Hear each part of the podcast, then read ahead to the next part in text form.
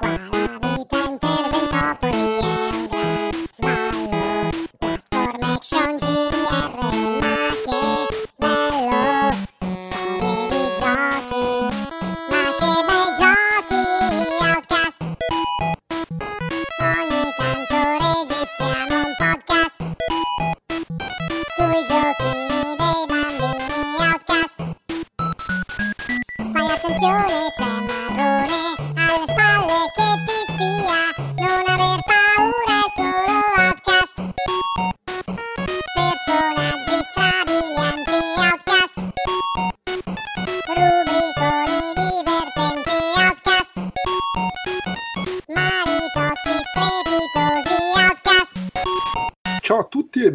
Outcast Reportage Nordic Game Conference 2017. Ogni volta che vedo la sigla NGC mi viene da dire Nintendo Game Conference, che è un po' bizzarro.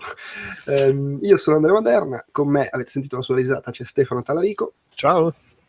E mm, niente, Nordic Game Conference, fiera che si è tenuta a Malmo la scorsa settimana, a cui sono andato peraltro con i soldi del Patreon, quindi grazie, menzione per chi ce, ce li fornisce quei soldi.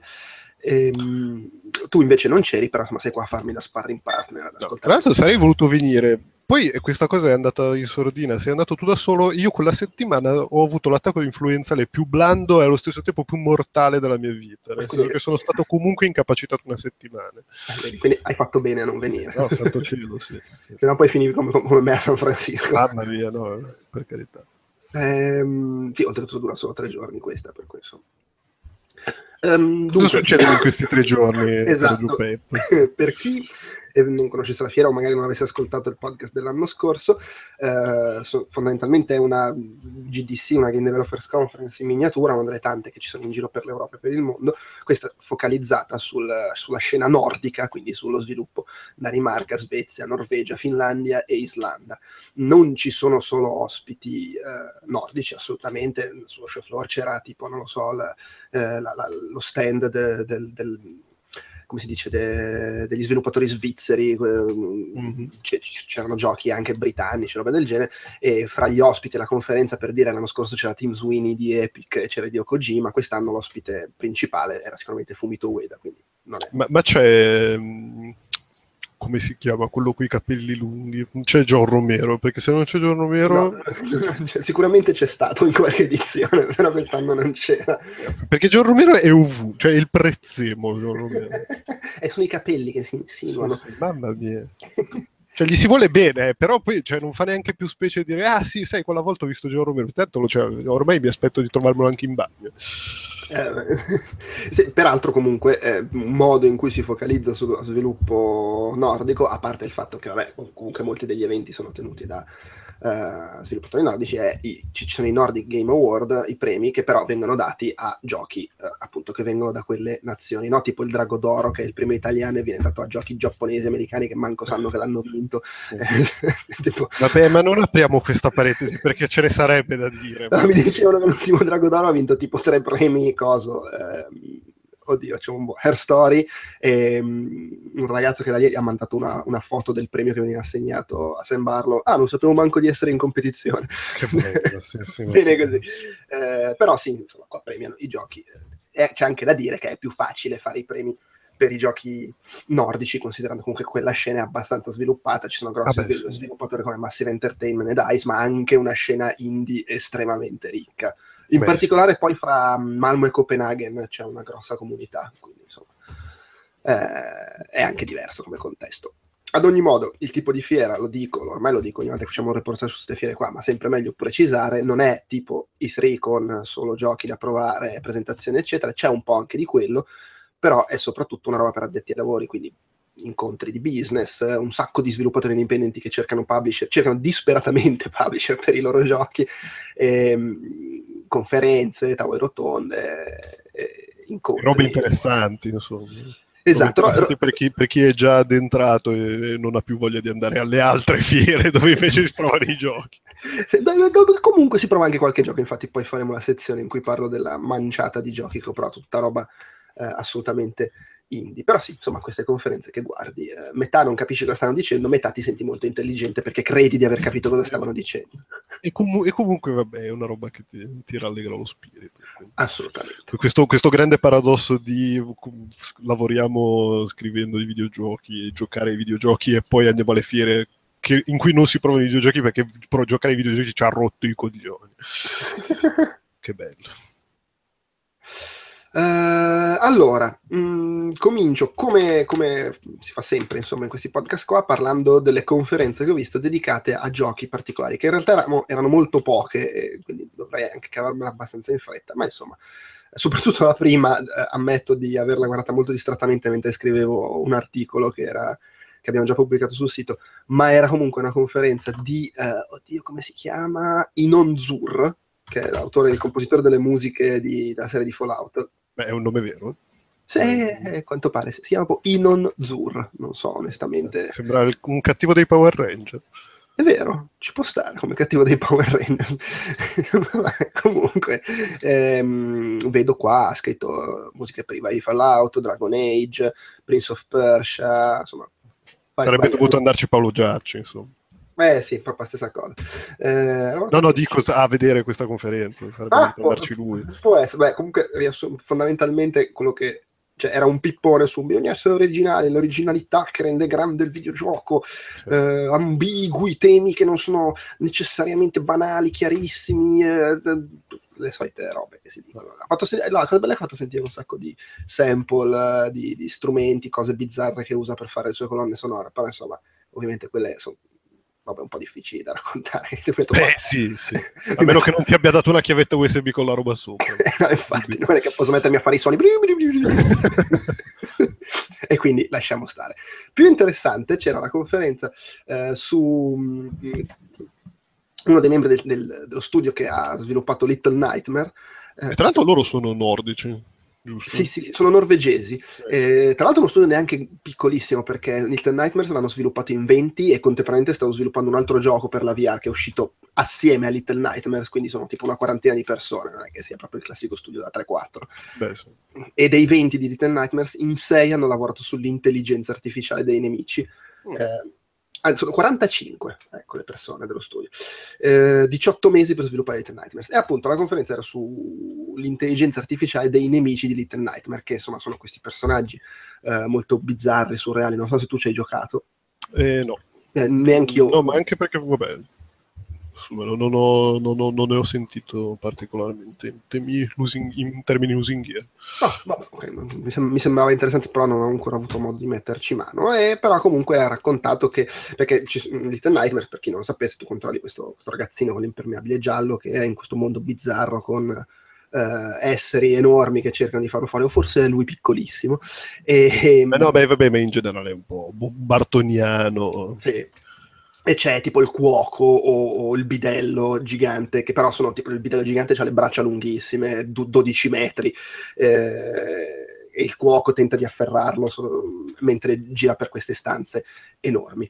Ehm, ha raccontato un po' il fatto che, ad esempio, li- nell'idea iniziale i nemici dovevano essere in, in roaming, cioè andare in giro a caso senza comportamento scriptato e con un sistema di, di avvisi quando ti sgamavano, però era un casino perché i nemici andavano dappertutto ed era difficile gestire il ritmo dell'avventura e la difficoltà. Allora hanno deciso di farli un po' più eh, focalizzati e, e anche contestualizzate le stanze, tipo, il, dicevo prima, c'è il, il bidello lavacessi che ha le braccia lunghe 12 metri, ovviamente, quindi l'hanno messo in delle stanze enormi, Eh, però anche lì eh, c'era questa cosa che il bidello si muoveva in maniera molto lenta e quindi se lo facevi passare, poi essendo la stanza enorme non lo vedevi più per tipo mezz'ora. Eh, e, e quindi anche lì hanno dovuto ragionare, siccome poi l'idea era anche di dare loro un comportamento credibile, per esempio quando sei in cucina il cuoco si fa i cazzi suoi lì che sta cucinando, prepara roba e poi quando ti, ti vede tenta di, di- di farti fuori. Eh, e quindi hanno lavorato più su quello, su mh, creare delle situazioni scriptate per me quando sono lì di sfondo e poi invece un comportamento basato sulle reazioni a quello che fai tu quando ti individuano. Eh, poi se tu riesci a nasconderti e scappare, loro tornano alle loro abitudini scriptate e si dimenticano della tua esistenza, non è che si eh, ricordano di te, che anche questa è una cosa interessante. Ci sono invece giochi che magari gli fanno ricordare di te. Questo è più, eh, diciamo, è alla Metal Gear. Una volta che il counter è scaduto, tornano a farsi gli affari loro e, Sì, sì, sì. e tu non esisti più. Vag- vagamente open world, Sì, ma anche un po' vagamente MOBA, tra l'altro.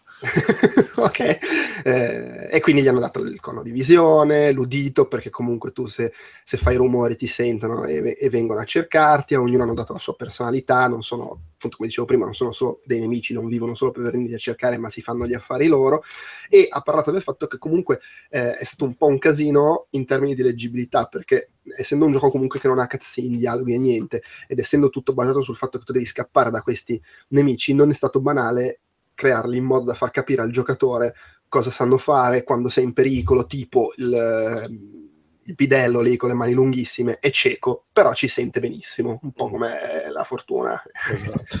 e, e quindi uno lo vede, n- non è banale capire subito che questo non ti vede, ma ti, ti- ti trova solo se fai rumore. Eh, e, e quindi hanno, ha spiegato che hanno appunto dovuto lavorare su questo e non necessariamente che ci sono riusciti fino in fondo nel rendere eh, le- le- leggibili le cose, è stata un po' que- soprattutto quella eh, la sfida. Beh, sì, anche perché se- soprattutto nel momento in cui hai una.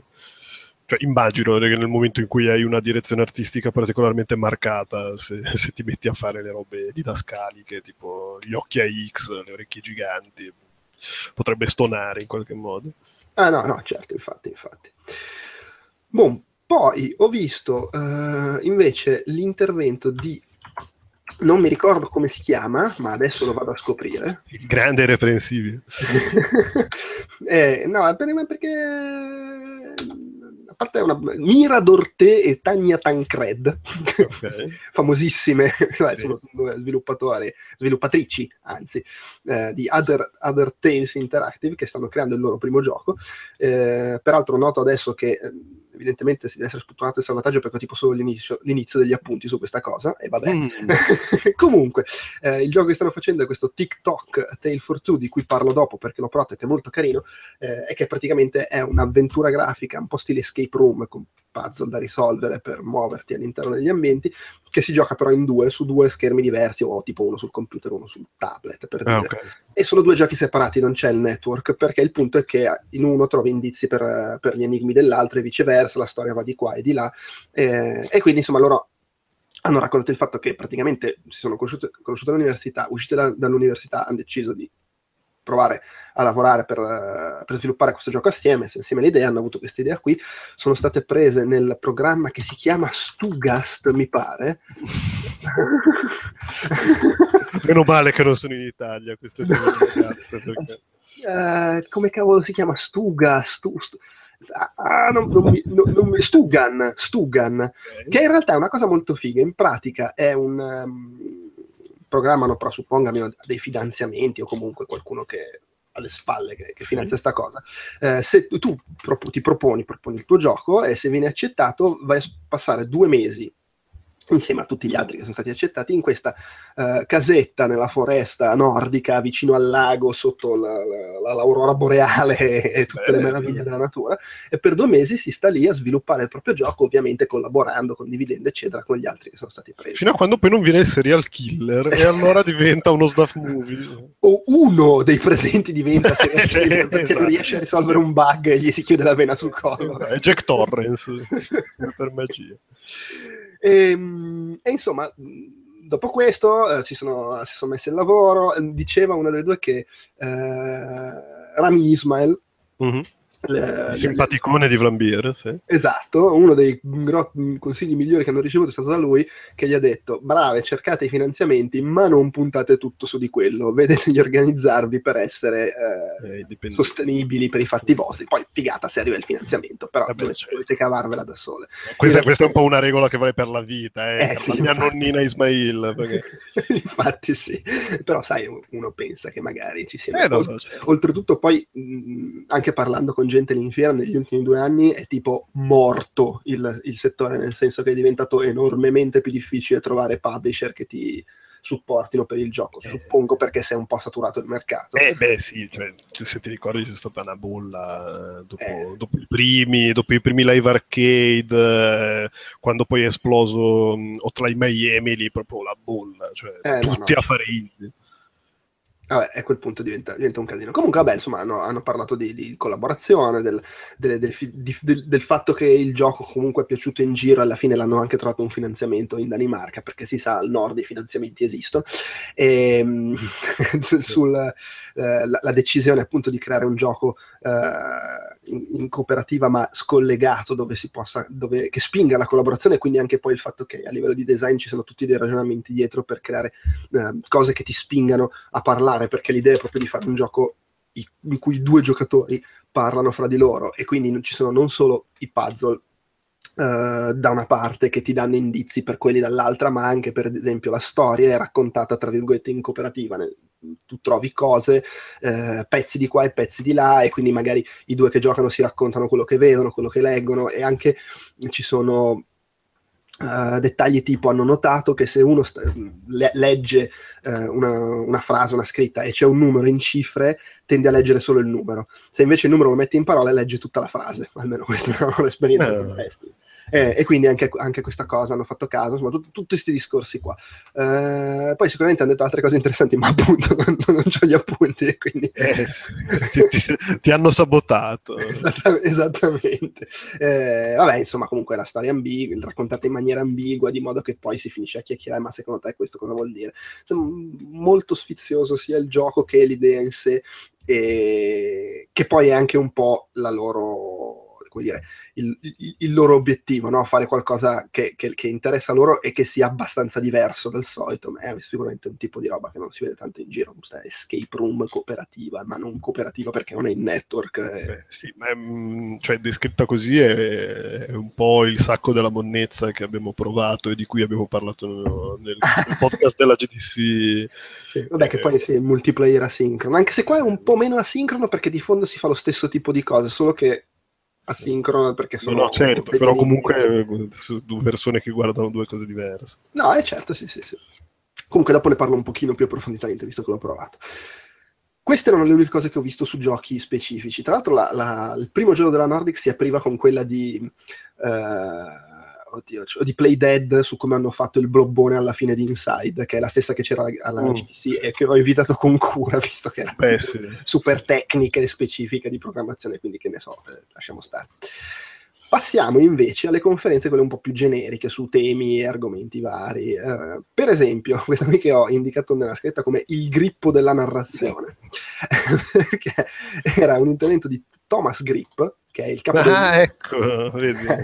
Capo del mondo di Frictional Games, quelli di Penumbra, Amnesia e Soma, eh, quindi anche capo di Alex Camilleri, che era, era con me nel podcast dell'anno scorso, eh, che ha parlato di narrazione nei videogiochi, perché, perché comunque lui ha sempre sviluppato giochi horror e, almeno per come la vede lui, nei, nei giochi horror è molto importante la narrazione per dare un contesto, per coinvolgere il giocatore e poi fargli stringere lo sfintere. e è partito, insomma, l'ha presa un po' alla lontana, eh, parlando del fatto che eh, conta tantissimo la, la percezione, quello che noi vediamo con i nostri occhi che viene elaborato dal cervello è il fatto che tutte le arti visive e narrative giocano sulla capacità di prendere per il culo il nostro cervello in un certo senso. Eh, ha fatto, a parte l'esempio del- della foto che era diventata virale del vestito blu e nero che chiedeva, ma non è che è oro e... eh, com'è che era blu e nero o oro e... E... Bianco, oro e bianco, sì.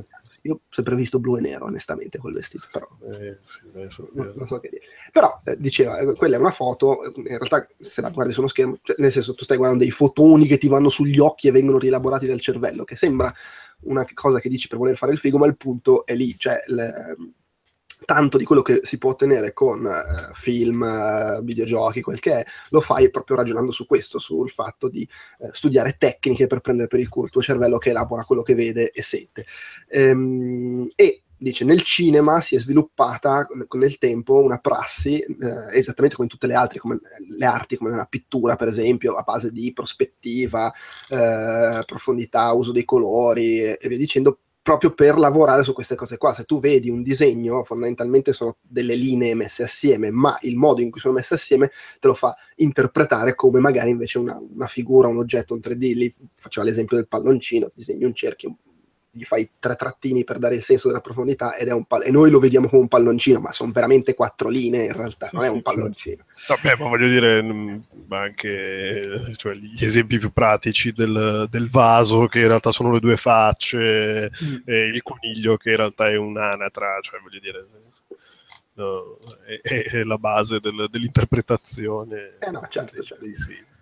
Dice che però nei videogiochi c'è un problema, nel senso che eh, il cinema, per esempio, se tu guardi il primo film commerciale è una roba ridicola, inguardabile oggi, all'epoca beh, funzionava perché era una novità e poi appunto si è evoluto, abbiamo imparato a gestire montaggio, inquadratura, eccetera, ed è arrivato dove è oggi. Però eh, fin dal punto di partenza il cinema lavorava sulla narrazione. Il videogioco in partenza, prendi Pong come esempio perché era il primo videogioco commerciale, non si basava sulla narrazione, si basava sulle meccaniche. La narrazione è una cosa che è arrivata poi e che si è un po' appiccicata, eh, tra virgolette, a cazzo di cane. C'è praticamente sempre stata, e qui fa- perché ha sempre fatto da contesto, anche quando erano solo i giochi arcade. eh, lui ha fatto l'esempio di Asteroids, ma praticamente qualsiasi gioco arcade degli anni 80 aveva un suo contesto. Arrivano gli alieni, c'è, c'è il mostro, Wonder Boy contro il Ghost and Goblins, la- il demone che rapisce la principessa, eccetera. Eh, ed è quello soprattutto, secondo lui, che devono fare. Il problema è che invece ci si concentra su una narrazione in senso classico e si tendono a fare questi blocchi di alta densità narrativa, che siano le cutscene oppure la stanza dove trovi i documenti da leggere, eh, i cosi audio, e poi in- riprende il gioco che fa un'altra cosa. E quello che invece si deve fare, che è un po' sempre la chimera di cui parlano tutti, è trovare un modo per raccontare qualcosa, una storia, in maniera co- coerente e costante nell'arco di tutto eh, il gameplay e sono proprio due percorsi diversi. Dice noi continuiamo ad, ad, ad spingere insomma verso questa direzione tradizionale tra virgolette della narrazione nei videogiochi e magari non ci rendiamo conto che c'è un'altra via che neanche proviamo a inseguire perché è, è lontana, è diversa e le due vie sono separate da un sacco di probabilmente errori e fallimenti che ci fanno paura e quindi ci aggrappiamo a come si fanno le cose tradizionalmente. Il problema dice è trovare la prassi, le regole, i criteri, come ci sono nelle altre eh, forme eh, espressive. E allora poi è partito tutto in un discorso sui modelli mentali, sul fatto che eh, il nostro cervello funziona a compartimenti, c'erano tanti piccoli omini cretini, ognuno con una sua funzione dentro la testa, eh, che elaborano quello che vediamo, e, mh, lo reinterpretano e ci permettono di decidere cosa fare a tutti i livelli, cioè non, non, a livello di grandi decisioni, ma anche banalmente se cammini in un corridoio non vai a sbattere perché in base a quello che vedi prendi delle piccole decisioni su come camminare. E dice quello che, si fa, che noi facciamo quando giochiamo a un videogioco è esattamente la stessa cosa. A livello di funzionamento del nostro cervello è come se noi fossimo dentro il videogioco perché vediamo i vari elementi e prendiamo decisioni in base a quello e agiamo sul controller perché in base a quello. Quindi da un certo punto di vista è come se fossimo dentro e quindi dice è fondamentale lavorare su quello, sul senso di, di illusione, di coinvolgimento, eh, utilizzare nel gioco strumenti che ti facciano ragionare con modelli mentali che sono quelli tuoi, già acquisiti nella realtà e non ti costringono invece a ragionare su, su modelli diversi, cre- trasparen- maggior trasparenza possibile a livello di sistema di controllo, perché non devi fermarti a pensare a che tasto premere, ma devi rimanere dentro il gioco. Tutta sì. questa serie di discorsi qua. Sì, eh, ma, anche, ma, anche, poi, tra l'altro, questo, il, il, substrato, cioè anzi, il, lo strato extra di difficoltà di, di, di tutte le, le, le, interfacce, di tutti gli usi omologati dei tasti dei pad. Tipo che se vai a rileggere adesso una recensione di una delle primissime robe in 3D della Play, tipo oh mio dio, ma questa cosa che la telecamera si sposta con la, con la, levetta destra e ci si muove con la levetta sinistra è follia e chiunque ha avuto in mente questa idea è un povero pazzo e adesso è lo standard. eh, questa cosa che anche i, i, modi di controllo si siano ormai omologati Chiaro, da c'è anche diversi quello. E, e, c'è sempre il problema di sistemi di controllo diversi fra giochi che invece potrebbero averli uguali, tipo alla, alla, alla, uno dei giochi di cui parlo dopo, che ho provato, che è un'avventura in prima persona, ci ho messo più del dovuto a provare la demo perché continuavo a premere i tasti di Prey, che però Eh sì. erano diversi. Allora premevo F per eh, usare gli oggetti invece che il tasto del mouse, premevo eh, C per chinarmi invece che control. E, sono Sì, cose... sì. Eh beh, ma quello, quello sempre, ogni, ogni volta che... Ma banalmente da un FPS all'altro cambiano Eh, magari certo. due tasti e sono quei due tasti che ti mandano in pappa il cervello. Esatta- esattamente. E vabbè, poi insomma, tutta una serie di discorsi. Tra l'altro, vi invito se vi interessa ad andare a guardare l'articolo che ho scritto su, sul sito su Outx.it, dove peraltro c'è il link al suo blog dove parla in maniera più approfondita di tutti questi argomenti. Comunque, lui dice: ci sono giochi che fanno queste cose per brevi tratti, e fa l'esempio della scena della caccia al cervo in The Last of Us, del finale di Brothers Tale of Two Sons. eh, di alcuni momenti di Firewatch, però sono appunto momenti. È veramente difficile vedere un gioco che sia tutto strutturato in questa maniera che riesce vera- davvero a integrare la, la narrazione, intesa come elementi di narrazione, non come storie raccontate in maniera lineare, all'interno della- dell'esperienza di gioco globale e non, ok, qua ti metto un pezzetto di racconto, qua te ne metto un altro, te, te lo porto avanti in maniera lineare.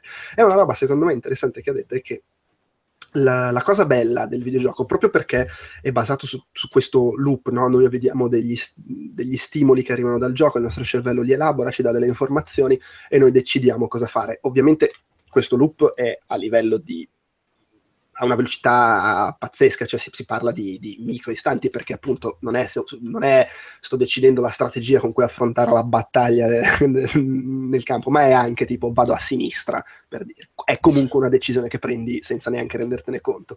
Essendo comunque basato su questo, eh, il bello dell'interazione sta nel fatto che di fondo ti perme- tu pianifichi, qualsiasi cosa fai è una pianificazione, cioè tu decidi cosa farai, che poi sia un micro o un macro livello a seconda delle situazioni della cosa.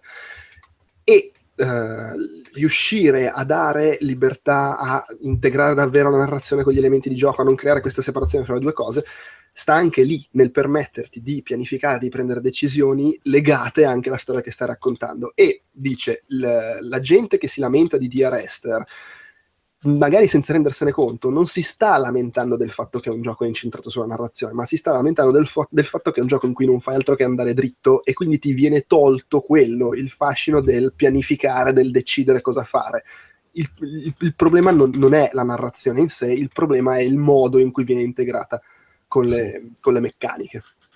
E poi, vabbè, altre cose, tanti problemi che ci sono da risolvere, sistemi di dialogo che non sono coerenti, non ti permettono di sapere cosa farai dopo e quindi appunto ti levano il gusto della pianificazione, eh, bisogna imparare a sfruttare i buchi narrativi, il fatto che non si possono creare delle simulazioni totali, onnicomprensive, e invece lasciare che ci siano dei vuoti che riempirà il giocatore con l'immaginazione, eh, mille discorsi a cui lui puntualizza, io non ho la risposta, semplicemente secondo me però è importante che si trova un, una struttura, un insieme di regole condivise da cui partire per ragionare in questa direzione. Anche perché, chiude Grip, dice perché provarci? Perché so soldi. Ci sono pochi giochi che raccontano realmente storie giocabili e tendenzialmente quelli belli vendono bene. Quindi di base è un mercato in cui ci si può inserire e, e, e ci si può campare. E poi perché comunque si parla di esplorare nuovi territori, fare cose mai fatto prima e, ed, è, ed, è, affascinante. Sicuramente più interessante che fare Call of Duty 122. Eh, Questo sì, lo, sì, aggi- lo aggiungo io, ma insomma. Eh no, vabbè, però è la verità, nel senso che comunque, cioè, anche perché voglio dire, poi soprattutto in un mercato in cui anche gli indie sono alla saturazione, Eh, nel, sì. nel momento in cui devi comunque fare qualcosa che, che salti fuori per distinguerti, ok, il processo, vabbè, un po' sì, cioè figata di, di voler fare il processo creativo e di, di, sperimentare con le cose che è sempre la base per l'evoluzione proprio dall'umanità al videogioco. Ma in più, se lo devi fare, lo fai bene e se lo fai bene è chiaro che vieni fuori, ti distingui e, e ci guadagni, quindi GG. Continuate. Poi, poi c'era, eh, attenzione, la storia di Team 17, che è un po', un po' vaga, cioè un, un po' come dire, fuorviante come indicazione. La presa larga, diciamo. La presa larga, sì, c'era Kevin Carthew, credo, spero si dica così, mm. eh, che comunque è uno che in Team 17 ci sta dal 1998, quindi c'è una certa esperienza, però non, è uno che c'era dall'inizio, dai, dai, dei primi anni 90. Ehm, fondamentalmente lui voleva raccontare eh, come Team 17 si è evoluta ultimamente, eh, che erano diventati degli sviluppatori, adesso sono tornati ad essere dei publisher come erano in fondo all'inizio e sono diventati dei publisher anche abbastanza grossi di giochi indie, hanno pubblicato diverse cose eh, di successo, mi viene in mente di Escapist, eh, Overcooked di recente, eh, anche Beyond Ice che era molto bello. E, mm, e insomma, quindi ha, ha fatto un po' un excursus, no? una breve storia di Team 17, anche se lui all'inizio non c'era, che è comunque stata una cosa carina. E di nuovo vi invito ad andare a leggere la- la- l'articolo eh, sul sito. Eh, ad ogni modo, giusto così per fare un, recap di quello che ha raccontato, eh, detto che quando insomma Team 17 ha iniziato, lui in realtà era a casa che ci giocava su Amiga i giochi di Team 17, eh, primi anni 90, eh, lo studio, t- tutti gli amighisti ricorderanno di giochi come Project X, Alien Breed, eh, Assassin, Super Frog, eh, quella merda di Body Blows eh, che cercava di essere, erano un po' i giochi dell'invidia del pene degli amighisti, che provavano a fare i giochi console, erano fichissimi graficamente, non sempre erano all'altezza del modello a cui si ispiravano, però secondo me spesso molto belli, anche se un po' troppo difficili. E, e comunque ha raccontato che Team 17 eh, nasce nel 1990 e all'inizio appunto di fondo quello, faceva quello che fa oggi il publisher di giochi indie, anche se non c'era una scena indie come la intendiamo oggi, perché prendevano giochi sviluppati da piccoli team di una, due, tre persone in giro per l'Europa, dal nord eh, a, più in basso, e, e li pubblicavano. E peraltro facendo questo avevano, eh, pubblic- hanno pubblicato giochi di gente che oggi lavora ancora magari in King o in Dice, eh, o per dire, i, hanno pubblicato Superstar Dust, il primo di Housemark, quando appunto stava appena iniziando, o Silver Ball, che fu uno dei primi giochi di Epic Mega Games, che insomma un po' poi è cresciuto come studio, Sì, dici, sì, appena appena. que- quel cicinino fra Sì. Unreal e, e Unreal Engine e via dicendo. Eh, quindi nella prima metà degli anni 90 Team 17 di fondo faceva fondamentalmente da publisher. Se non sbaglio nel 93 iniziarono anche a sviluppare giochi eh, internamente e arrivarono a pubblicare una ventina di giochi e a avere nelle loro mani oltre la metà del mercato britannico, che comunque non era poco, soprattutto per gli anni 90, quando bene o male, eh, nei, perlomeno nei primi anni 90, tendevi a lavorare molto sul, sul tuo territorio ed erano pochi quelli che an- si spingevano a distribuire giochi a livello mondiale, quantomeno come obiettivo primario. Poi è chiaro che magari il gioco lo vendevi al distributore americano e, Vabbè, e- e raggiungeva anche quel territorio.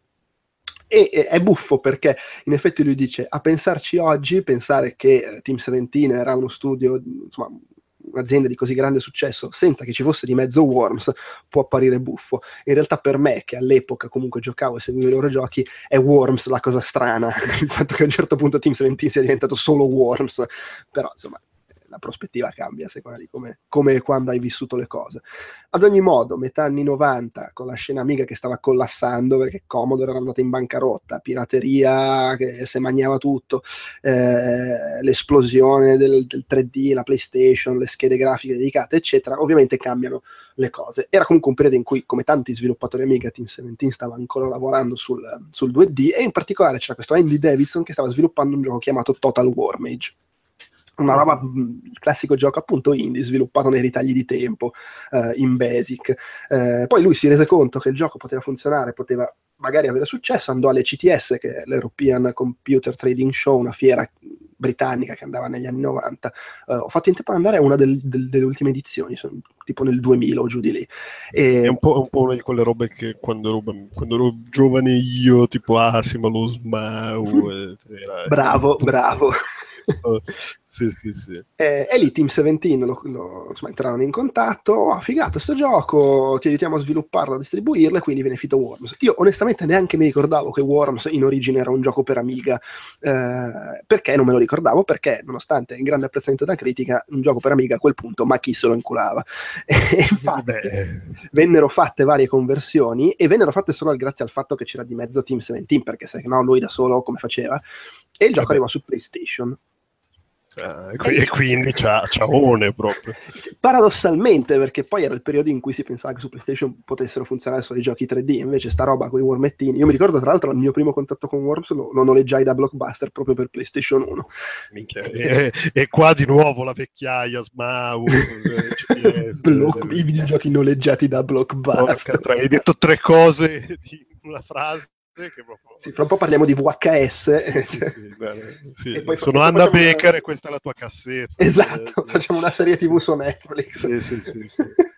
Ehm, però non lo comprai, ricordo che comprai poi Worms 2 su PC, ma vabbè. Ah, E, e invece fece una barca di soldi e rilanciò Team 17, che tra l'altro se vuoi anche, pensa, pensa alle, co- casualità, perché probabilmente senza eh, aver beccato questo tizio che aveva sviluppato sto gioco eh, per i cazzi suoi alle CTS, Team 17 avrebbe fatto la fine della stragrande maggioranza di tutti gli altri studi di successo di, di quegli anni, ovvero o comprato dalla, dalla Sony di turno o chiuso, bancarotta e via eh sì. alla fine è più o meno quello che successe a tutti quanti.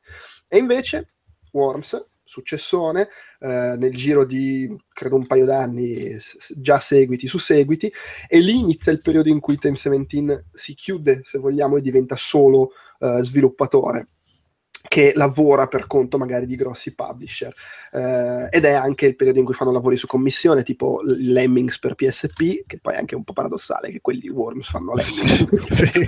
oltretutto lo fanno per Sony che ha al suo interno Psygnosis che sono quelli di Lemming cioè, come Eh, cazzo sì, sì, sì. Eh, sono, quelle cose, sono quelle cose molto brutte. che non, non si capisce bene Sì, tipo che Naughty Dog ha cominciato con Crash Bandicoot e adesso fa The, The Last of Us. 60. peraltro sì. Eh, beh, e, e della- quelli che stanno facendo adesso Crash Bandicoot di- la remaster fa cagare, quindi cioè proprio Ma d'altra parte, se se abbiamo visto Sonic su GameCube e, Eh, sì. e- e Lega che fa Sonic e Mario alle Olimpiadi, tutto è possibile. Vogliamoci, amiamoci. Sì. Eh, in cui hanno anche provato a sfruttare la licenza di Worms in altri modi, a parte il paio di episodi 3D che fatti su pressioni di, di publisher perché ah, bisogna fare la versione 3D Eh, e che certo. insomma aveva- avevano dei problemi perché cioè, per quanto magari ben fatti obiettivamente un gioco del genere se lo fai in 3D stravolgi tutto diventa tutto più complesso si perde l'immediatezza Eh, secondo me chiaro. del gioco su 2D. Eh, avevano provato a fare eh, Worms Battle Rally che era, doveva Mm. essere Mario Kart con i Mm. vermi poi era diventato più Twisted Metal poi era diventato che non l'hanno fatto uscire Eh, chissà come mai. Eh. Ehm, avevano provato a fare un Alien Breed eh, sotto forma di RTS, ma anche lì non se ne fece nulla. E, e poi invece nel 2010 l'hanno fatto il nuovo Alien Breed, che comunque Alien Breed, per chi non lo conosce, ricordiamo, è un gioco uscito sempre nel periodo degli anni 90 di Team 17, sparatutto visto dall'alto, molto ispirato ad Aliens, sopra, più che Alien, eh, molto molto bello, non a caso il loro, diciamo, la, il loro secondo, la so- seconda serie di maggior successo dopo Worms, che vabbè sta su altri livelli, però Eh, tipo, tipo eh, non so se lo conserva ancora oggi, ma comunque aveva il record eh, di settimane consecutive in cima alle classifiche britanniche, 33 settimane di fila, che porca puttana, Porca 33 vacca. settimane quanto sono? Eh, sono metà- la metà di un anno, cioè un anno ne ha 52 settimane. Eh sì, cioè, sono 8 mesi e mezzo. Porca vacca. roba. eh, buttali insomma e hanno fatto questo, questo revival che è uscito su Xbox Live Arcade in tre episodi, secondo me un po' sottovalutato, a me era piaciuto molto, soprattutto lo, lo dico, magari uno va a recuperare, se- soprattutto giocato a livello di difficoltà massimo era, era molto, molto gustoso, eh, però anche lì diversi problemi, proprio anche a livello di pianificazione, tipo che ci avevano messo più del previsto per svilupparlo e fondamentalmente Shadow Complex gliel'ha buttata al culo, perché loro speravano di fare il primo gioco grosso, tra virgolette, AAA per Xbox Live Arcade, ma appunto è arrivata è arri- Tra l'altro Epic con Shadow Complex. Corsi e ricorsi. Eh, vedi, eh, e oltretutto vedi la sfiga quando l'hanno convertito su PC e stavano per uscire su Steam, Valve pubblica Alien Swarm che è simile però è- ha il multiplayer cooperativo ed è gratis. Mm, E quindi cioè, uno cer- sembra che sta cercando scuse, però insomma un po' ti girano. eh beh, Eh, e lì poi è il periodo più buio di Team 17, per la prima volta ridimensionamento del personale e oltretutto membri storici che vanno a lavorare altrove. Ma è anche il momento della rinascita perché Debbie Bestwick, che era una cofondatrice, diventa CEO eh, e prende una serie di decisioni e decide che Team 17 deve tornare ad essere un publisher senza eliminare il lo studio di sviluppo interno che comunque hanno, peraltro hanno pubblicato da poco un nuovo Worms tradizionale 2D, Worms mi sembra che si chiami WMD o qualcosa del genere. E, e si sono messi appunto a fare il publisher un po' alla Devolver, giocando sulla collaborazione, il supporto a- a- agli, agli- agli studi, il fatto che l'IP è vostra non è che ce la vogliamo fregare noi, insomma, volemo se bene, eh, lo sviluppo di videogiochi è tanto amore, eh, e appunto, come dicevo prima, hanno pubblicato già oltre 20 giochi fra pubblicati e annunciati e molti di successo e molto belli come The, The Escapist, Beyond Ice e Overcooked. Quindi bravo Team 17, uno dei pochi grandi studi degli anni 90 dell'era Amiga che in qualche modo sono, sono, Sono sopravvissuti, sono sopravvissuti a Blockbuster. Esatto. È vero. Ah, blockbuster. Poi, allora, eh, a proposito di Volemos e bene, eh, c'era questo intervento di Malin, attenzione, Söderberg, Eh, caspita. Parente. Cioè, cioè, no, non credo, eh, che lavora per, per Paradox, eh, fa da community, communication manager, quindi sono parte delle, delle community de- dei loro giochi. In realtà non è che abbia molto da raccontare, nel senso, eh, io, lei sicuramente, io non ho molto da raccontare sul suo intervento, nel senso che ha parlato, era rivolto agli sviluppatori che devono gestire delle community. Comunque era interessante del tipo, ah, magari mi dice qualcosa di interessante riguardo al non insultare la gente sul gruppo di Facebook di Outcast. Eh, beh, mi sembra che però non benissimo. È un po' tardi per quello. Eh, sì, sì. Però sono tutti discorsi sul essere coinvolti, ragionare su quello che è divertente per la community, vedere cosa li fa ridere, cosa no, cosa piace, eh, andare a pescare gente altrove, perché magari tu hai una... Questa, questa è una roba che in effetti uno magari non ci pensa, magari tu ce l'hai una community, ma non sai di averla. Tipo, su Tumblr è pieno di gente che adora il tuo gioco, ma che non è sul tuo forum, e quindi puoi andare a, pescarli, a pescarli là, a capire che linguaggio usano, eh, che comunque, magari su, su Tumblr abbiamo una comunità di seguaci di Outcast, che ne sai? ne dubito, però...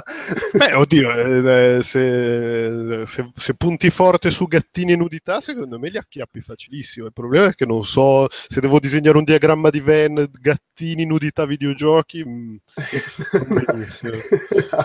Infatti, eh, vabbè, servono poche regole, eh, però semplici e aperte a interpretazione. E questa è una cosa che può essere controversa, eh, perché molti invece pensano che le regole debbano essere quelle, sono, non ci devono essere interpretazioni, così poi non ci sono discussioni, non mi rompete le palle.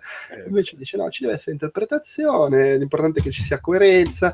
E poi ha detto, poi ha fatto tutta una serie di cose. Allora, ad esempio, un bel sistema, tre avvisi, al primo dici di smettere, al secondo sbatti fuori per qualche giorno, al terzo te lo levi dalle palle e puoi fare questo, questo e quest'altro. Certo, aiuta, come nel nostro caso a Paradox, avere un forum che hai sviluppato tu e quindi c'hai i tuoi strumenti personalizzati. Eh beh, sì, appena, appena, appena, appena, eh, sì, sì, Se invece se sei tipo su Facebook o su un Eh, forum eh, eh, e ha menzionato l'esempio di- della Marvel che a un certo punto ha deciso di rilanciare Capitan Marvel e l'ha spinto come fumetto femminista proprio mirato eh, alle donne, ha lavorato con la community, ha creato la- una community dando un nome alla, alla community, li ha coinvolti negli eventi, addirittura c'è un, numero della serie in cui si vedono i membri, le, le ragazze della community nella copertina di un numero di Capitan Marvel.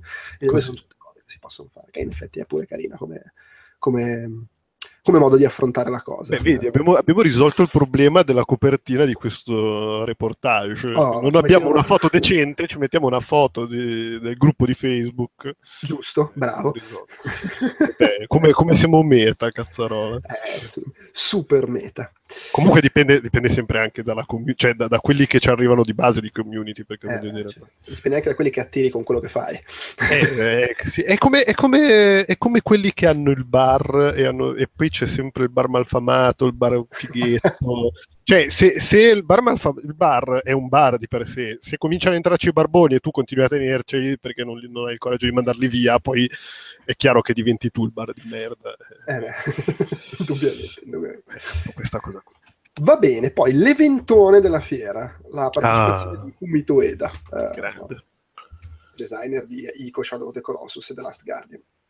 Intervistato da David Polfeld di Massive Entertainment, che è veramente, cioè, se gli mancava solo il bicchiere di sherry in mano per quanto se la menava. E- tipo, "Ah, hai studiato, eh, hai una laurea artistica, anch'io. Sai che sei il primo che incontro nella comunità dei videogiochi ad avere una laurea in indirizzo artistico. Ma baffa. Eh, fatti delle domande, eh. ma poi, cioè, ma che- come- non è che hai incontrato tutti quelli che lavorano nei videogiochi, ma che cazzo ne sai? Vabbè, Eh, Dio santo. Comunque è venuta fuori una roba non particolarmente, cioè non è che siano state chissà quali rivelazioni scottanti, ma simpatica. Anche di questa c'è il racconto sul sito se volete andare a vedere. Comunque dico un paio di cose che, che sono state dette, il fatto che appunto lui ha iniziato a lavorare a 25 anni appena laureato con indirizzo artistico, dico Fumito Ueda, eh, non quello dei sì. e, e che in realtà pur avendo studiato eh, pittura astratta non era particolarmente interessato all'arte in senso elevato e sognava di lavorare nell'entertainment. Tra l'altro, infatti, una cosa che poi ha detto parlando di ispirazione di cinema è che a lui piacciono i film, quelli che eh, uniscono l'apprezzamento della critica e il successo di pubblico, cioè non gli interessa beh. la, la roba elitaria o la stronzatona, vuole la, che ne so, eh, Blade Runner per dire. Esatto, sì. E questo è un esempio che faccio io, non che ha fatto lui. Ad ogni modo, comprò Amiga, Amiga che continua a tornare. Ma mi fa sempre impazzire a me lo sviluppatore giapponese. Ma allora ce l'avevano i computer? non erano fuori dal mondo. Eh no, infatti, eh, comprò appunto un'Amiga, tra l'altro il suo gioco preferito a domanda diretta, Another World, e, e quindi già gli vuole ancora più bene. E si mise a pasticciare con, con l'Amiga nella- nell'animazione e si mise in testa che lui poteva lavorare come animatore. E infatti il suo primo lavoro presso un publisher che non- di cui non fa il nome fu proprio per lavorare nell'animazione eh, 3D e lavorò per alcuni anni presso questo publisher e a un certo punto decise vabbè io voglio fare però qualcosa di mio. E c'aveva in mente questa idea della ragazza alta che tiene per mano un ragazzino e il fatto di chiamarlo Ico il gioco. Quindi aveva già una cosa però non sapeva se farci un film, un gioco, qualcosa Eh, a un certo punto d'accordo anche con un paio di colleghi molla il, il lavoro con un po' di soldi messi da parte si mette a lavorare sul suo progetto però poi i soldi finiscono perché purtroppo le, le favole funzionano fino a un certo punto eh, e decide che gli serve un lavoro. Eh, trova lavoro in Sony che puta caso in quel periodo cerca gente da far lavorare sulla com- computer graphic eh, e tu pensa alla spocchia, da Sony e si propone allora io lavoro per voi però part time perché voglio portare avanti il mio progetto. Ah, Ah. non mi rompete i coglioni.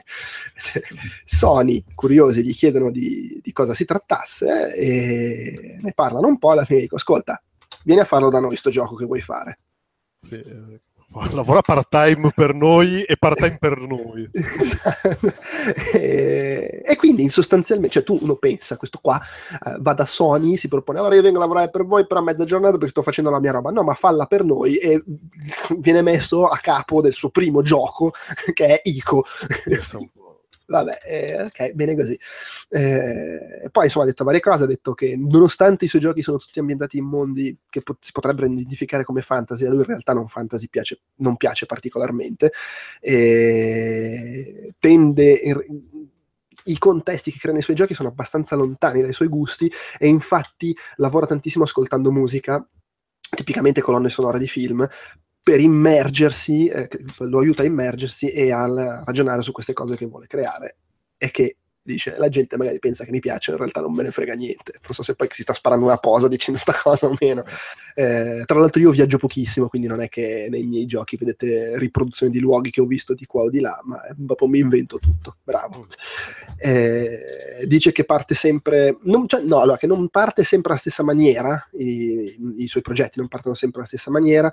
Eh, ad esempio appunto Ico è nato da quell'idea della, della coppia di protagonisti e poi ha aggiunto l'idea di tenersi per mano. Shadow of the Colossus è partito dalla meccanica dall'idea di arrampicarsi su una creatura enorme e poi si è immaginato il resto The Last Guardian è nato anche quello da un'immagine la figura di Trico appollaiato in cima a una struttura altissima con un ragazzino appeso a lui quindi c'è sempre un'idea forte, un'immagine forte da, da cui parte e a cui poi come dire, aggiunge le cose. E... Tra è inquietante perché cioè, più parli del- di questo processo creativo e, e più trovo dei parallelismi con David Lynch, di cui ho recentemente visto un documentario su lui che parla appunto del suo processo creativo e, e di come sviluppa le idee appunto e, anche lui si è, laure- si è laureato in eh, cioè comunque vabbè ha questa forte passione per la pittura e per l'arte in senso tradizionale ha cominciato anche lui con questa cosa dell'idea dell'animazione, mettere, mettere in moto i suoi quadri, le sue visioni e, e poi sì, appunto, come è noto anche lui eh, parte soprattutto dall'idea e poi mette insieme i pezzi alla come vengono. eh, eh, cioè, non alla come vengono, ma insomma, ci siamo capiti. quindi, Forse lui ha un po' meno aspirazioni da opere pop- popolari di, di entertainment puro. E... sì, no, no, magari no, ma parlavo di più processo- No, no, no, no, ma parlavo di processo creativo No, no, certo, in sì. senso, in senso Sì, ampio. Diciamo che si traccia lì la linea da differenza. No, no, certo, sì, sì, sì. Eh, però no, no, sì, certo, beh, assolutamente. Anche come estetica direi che manco per il cazzo, però. Eh, no, indubbiamente. Eh, tra l'altro, a proposito di narrazione, se vogliamo, per ricollegarsi a quello che diceva Thomas Grip, dice per, Ueda dice per lui non è importante spiegare una storia per filo e per segno in, ogni dettaglio, ma gli piace invece mettere in luce le, le, l'essenziale, i, i simbolismi eh, eh, e lasciare poi che il giocatore abbia delle domande a cui rispondere, delle cose su cui Uh, riflettere, uh, se vogliamo, e che secondo lui questo al momento è il modo migliore per raccontare storie nei videogiochi. Poi magari a sapere in futuro ce ne saranno uh, altri mh, più, più, efficaci. tra l'altro, anche a livello lavorativo, lui dice io lascio fare la gente, mi fanno delle domande, io do risposte a cazzo, non, non vado nel dettaglio, cazzi loro si facciano domande, vabbè. okay. Pensa che inferno lavorare con lui a una roba. Sì, sì, soprattutto chiudere un progetto, perché a parte eh. appunto i tempi, ma poi sì. dice a lui piace la parte iniziale quando spari idea raffica e eh, certo. odia quando invece devi chiudere, non puoi più aggiungere niente, devi arrivare al gioco finito. Che vabbè, penso è sia una bello cosa caso, sono, tu, sono, tutti bravi così però. Eh. Tra l'altro penso che più o meno tutti la vedono così, magari sbaglio, però insomma. Eh, tra l'altro, poi abbiamo fatto anche la notizia al riguardo, ha detto che Shadow of the Colossus l'aveva fatto più o meno open world, lui non sa se lo farebbe open world, lo definirebbe open world, però più o meno open world rispetto a Ico perché voleva aprire, aprire tutto alla, alla, Ferretti dopo quattro anni di lavoro su Ico che era invece tutte stanze, ambienti chiusi e siccome The Last Guardian è un po' più come ICO, come struttura, è probabile che il suo prossimo gioco torni a una visione magari più, più aperta, uh, più, più, più, open world. Smarmellata la definirei. ha abbandonato questa fotografia politica perché tutti i muri sono caduti. eh, e niente, se, e poi se chi ha giocato The Last Guardian si chiede se Ueda ci abbia cioè nel senso ha immaginato che Ueda conosca bene gli animali per la bravura con cui è riprodotto sono riprodotti tratti di diversi animali in, in, trico. Effettivamente dice che quando era un bambino i suoi genitori avevano cani, gatti, una scimmia, qualsiasi cosa, lo lasciavano giocare con insetti, serpenti, dei pazzi, insomma. e quindi lui eh, ha grande conoscenza del mondo animale, dice i miei animatori tipo guardano i filmati per controllare le cose, io vado lì senza neanche guardare i riferimenti, dicono no, guarda questa animazione è sbagliata, la devi rifare. E qui torniamo, oh ma che palle lavorare con questo. Però vabbè, comunque carino. Così abbiamo, hai, scoperto che Ueda è parente di Jeff Minter. cioè, le pecore. I lama, quelle robe. Poi, tornando invece alla nostalgia, eh, tra l'altro questo è magari su questo, non l'ho ancora fatto, magari su questo scriverò un articolo, perché si sa che le robe nostalgiche piace sempre metterle su Outcast perché è il sito dei vecchietti. La eh, community, la community. Eh, bravo, c'erano gli Oliver Twins i gemelli Oliver che insomma sviluppatori abbastanza noti degli anni 80 e 90 eh, lavorarono tantissimo con Codemaster forse Dizzy è la loro serie più, più famosa di quel periodo nata su Spectrum soprattutto. E, e poi invece fonda- hanno fondato loro sono abbastanza sopravvissuti eh, prima si diceva di, di quelli che sono esplosi con l'arrivo di PlayStation, eccetera. Loro avevano poi nel 1900, inizio anni 90 addirittura avevano fondato Blitz Games ed erano andati avanti per un bel po', avevano anche il loro motore grafico, sviluppato vari giochi, anche se magari uh, più, più progetti su licenza, cose che a noi abbiamo seguito relativamente, non, non, erano ogni tanto emergeva qualche gioco un po' interessante. Beh, avevano collaborato al, al secondo Epic Mickey, che forse in potenza poteva essere un bel gioco. Sì. Eh, no, era già il secondo, però. Eh. Ah, è vero, c'è anche mm. questo. mm. eh, e tra l'altro adesso sono, mm, come si dice, sono Blitz Games poi ha chiuso, eh, però adesso loro stanno lavorando come eh, sviluppatori indipendenti su un gioco che non mi ricordo, Sky Saga mi pare si chiami, e hanno anche aggiunto, han, annunciato di voler fare un nuovo Dizzy. Avevano fatto anche una campagna su Kickstarter che però era andata male. Comunque, vabbè, insomma, sono dei nomi che chi giocava eh, negli anni 80, leggeva le riviste, eccetera, probabilmente eh, si ricorda. Stiamo parlando comunque di due che, tra l'altro, gemelli, lui un po', uno un po' più alto e un po' più con la panzetta, l'altro un po' più magro. un po' strano vederli sul palco che, si, che par- si, si completano le frasi tipo tip e tap o, o qui qua. Abbastanza buffa come cosa. Tra l'altro avevano fatto, sul tavolo hanno messo il tavolino con eh, i loro giochi, uno Spectrum c'era e alcuni loro giochi degli anni di quegli anni, eh, volevo fare un raid, lanciarmi sul palco e portarmi via due o tre scatole, lanciare un fumogeno. C'era anche la, la tessera del blockbuster. poi. No, non c'era la testa del blockbuster. Strano. Infatti, sì. E, vabbè, hanno raccontato che loro erano adolescenti quando arrivarono in sala giochi Pac-Man e Space Invaders, quindi più vecchi di me. Sì, ok. e insomma, poi c'era il periodo in cui molti, in fondo era un po' una scena indie, molti sviluppatori che iniziarono a creare giochi nel tempo libero, in cameretta, nello scantinato, eh, con pochissimi soldi, budget molto bassi. Eh, I soldi li facevi con le royalty sulle vendite, ma comunque ne facevi pochi. ne- Per la maggior parte della gente era un hobby, non ci campavi.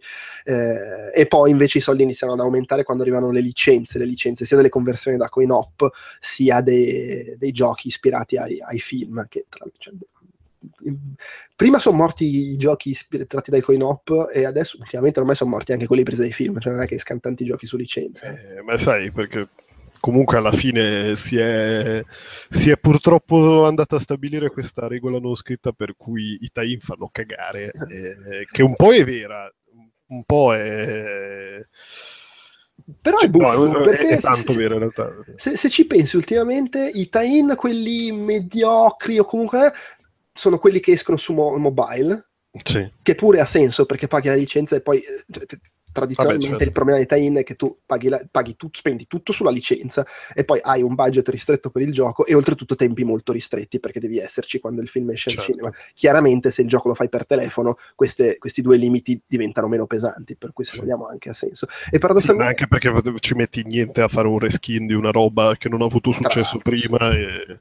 Eh sì, no, certo. E paradossalmente quei pochi giochi su licenza che ancora escono per le piattaforme tradizionali, ultimamente tutto sommato sono belli, perché voglio dire gli Arkham, eh, l'ombra di Mordor, Ah, sì. Sono finiti i tempi di Terminator Salvation, per dire. che, che belli faceva cagare anche il film, per cui figura. Sì. Però- No, però, voglio- però lì è, è già diverso, nel senso che comunque i Batman di, di Rocksteady sono sempre sì. usciti spaiati rispetto ai film di Nolan, non ci hanno mai avuto niente a che fare direttamente. Però secondo me è anche vero che se non c'erano i film di Nolan, magari non decidevano Ah, di spendere no, no, tutti quei soldi per fare Arkham, eh, No, certo. Ma, ma- ma avrebbe, avrebbe probabilmente anche avuto molto meno richiamo, nel senso che sarebbe stato un gioco molto figo con molte cose nuove da dire, ma sarebbe stato meno universalmente riconosciuto. Non so, Esatto. cioè, sarebbe rimasto un po' più tipo le primissime produzioni di Platinum, per dire che erano dei giochi molto fighi e molto edgy, eh, riconosciuti dal pub- da- da- dalla critica, ma magari con me- molto meno pubblico. Chiaro, beh, lo stesso l'ombra di Mordor magari c'entra Eh. il fatto che sono usciti nuovi Hobbit. Per, per- ma proviamo a fare un gioco sul Signore degli Anelli, eh? Eh? Eh, butti- eh, buttiamola lì, eh? Che- sì, che- sì, apri un po'. eh, Per- però sì, cioè, è, difficile. Ma anche, anche mi viene in mente il Però- prossimo Spider-Man di, Mm. di quelli che hanno fatto Ratchet Clank. Quello sembra molto figo, ma comunque anche quello non avrà niente a che vedere con il film di È vero, quest'estate. però- Anche perché non uscirà quest'estate, banalmente. Eh, infatti sì, Beh, beh, alla fine quella è diventata la, la strada giusta probabilmente. Sì, magari cavalcare l'onda dei film, però comunque farti il gioco per i fatti tuoi che va per la sua strada ed esce quando deve uscire. Eh, E tra l'altro di quello ho, ho un discreto hype, perché Ah, loro, loro- eh, ma perché loro sono molto bravi. E poi con, con Sunset Overdrive si sono guadagnati almeno un credito. Quindi- Eh, speriamo bene. Comunque, per tornare agli Oliver Twins, tra l'altro parlando di licenze, dicevano Ghostbusters fu la prima di grande successo licenza cinematografica, loro fecero il gioco del 2, che non è che era proprio bellissimo, eh, onestamente. E, e, insomma, per- in realtà quello che hanno fatto loro è stato raccontare le diverse epoche dal loro punto di vista. E allora, appunto, in quel periodo lì non- era un periodo in cui non c'erano tool, non c'erano tool di sviluppo, strumenti condivisi, si, inten- si inventavano metodi assurdi, collegavi l'Amstrad allo Spectrum col cavo della stampante per, per riuscire a passare dati, fare cose, inventarti processi creativi bizzarri, eh, girare attorno ai limiti pazzeschi che avevano le macchine dell'epoca eh, e che comunque erano limiti belli grossi anche senza sapere che 30 anni dopo avresti potuto mettere 8 milioni di Commodore 64 dentro, al dentro un telefono. Eh, cioè, 64 si chiamava Commodore 64 perché c'aveva 64k. Bene. Voglio dire, su Spectrum non si faceva lo scrolling, ma si andava sui Mm. giochi a schermata fissa perché era troppo meglio il risultato, era troppo scomodo e limitato a realizzare i giochi in scrolling eh, ed era tutto programmato in assembler con degli editor di testo osceni. Eh, quando, quando comprarono il loro primo hard disk per PC da 20 mega era tipo wow, madonna che figata! E, e, insomma, oltretutto loro sviluppavano i giochi, li inviavano ai publisher, ma poi venivano venduti nei negozietti locali. Eh, si sa che il, Richard Garriott, quando fe- faceva, fece i primi ultimi, pri- a Calabet, che fu il gioco fatto prima di Ultima, eh, tipo, cioè, lui aveva programmato, messo su dischetto, dischetto in bustina di plastica e venduto così. Cioè, campagna marketing da milioni di dollari, ok. Eh, comunque loro ottennero una chance con Codemasters eh, e lì iniziò la loro carriera eh, con anche l'evoluzione delle tecnologie, eh, l'arrivo dei dischetti che fu una grande comodità, l'arrivo delle cartucce su console che invece fu un gran casino perché eh, improvvisamente c'era un supporto che sicuramente aveva i suoi vantaggi ma era molto costoso da produrre. Far cartucce, eh, si diceva prima di cose che man- hanno mandato a gambe per aria diversi publisher e sviluppatori. Fare cartucce mise in crisi diversi publisher perché comunque era un costo troppo più esagerato rispetto a come si facevano le cose fino a quel punto, oltretutto dovevi pro- produrle con grande anticipo rispetto all'arrivo nei negozi, tre mesi prima, e quindi anche quello era un problema. E, mentre un tempo, cioè, il gioco pronto sul floppy o sulla cassetta finiva in negozio due giorni dopo, due giorni, tre mesi, è un po', è un po diverso come funziona. Uh, è un po' come i pagamenti per i giornalisti, no? Eh, Beh, no. pagamento generale. 90 giorni e via.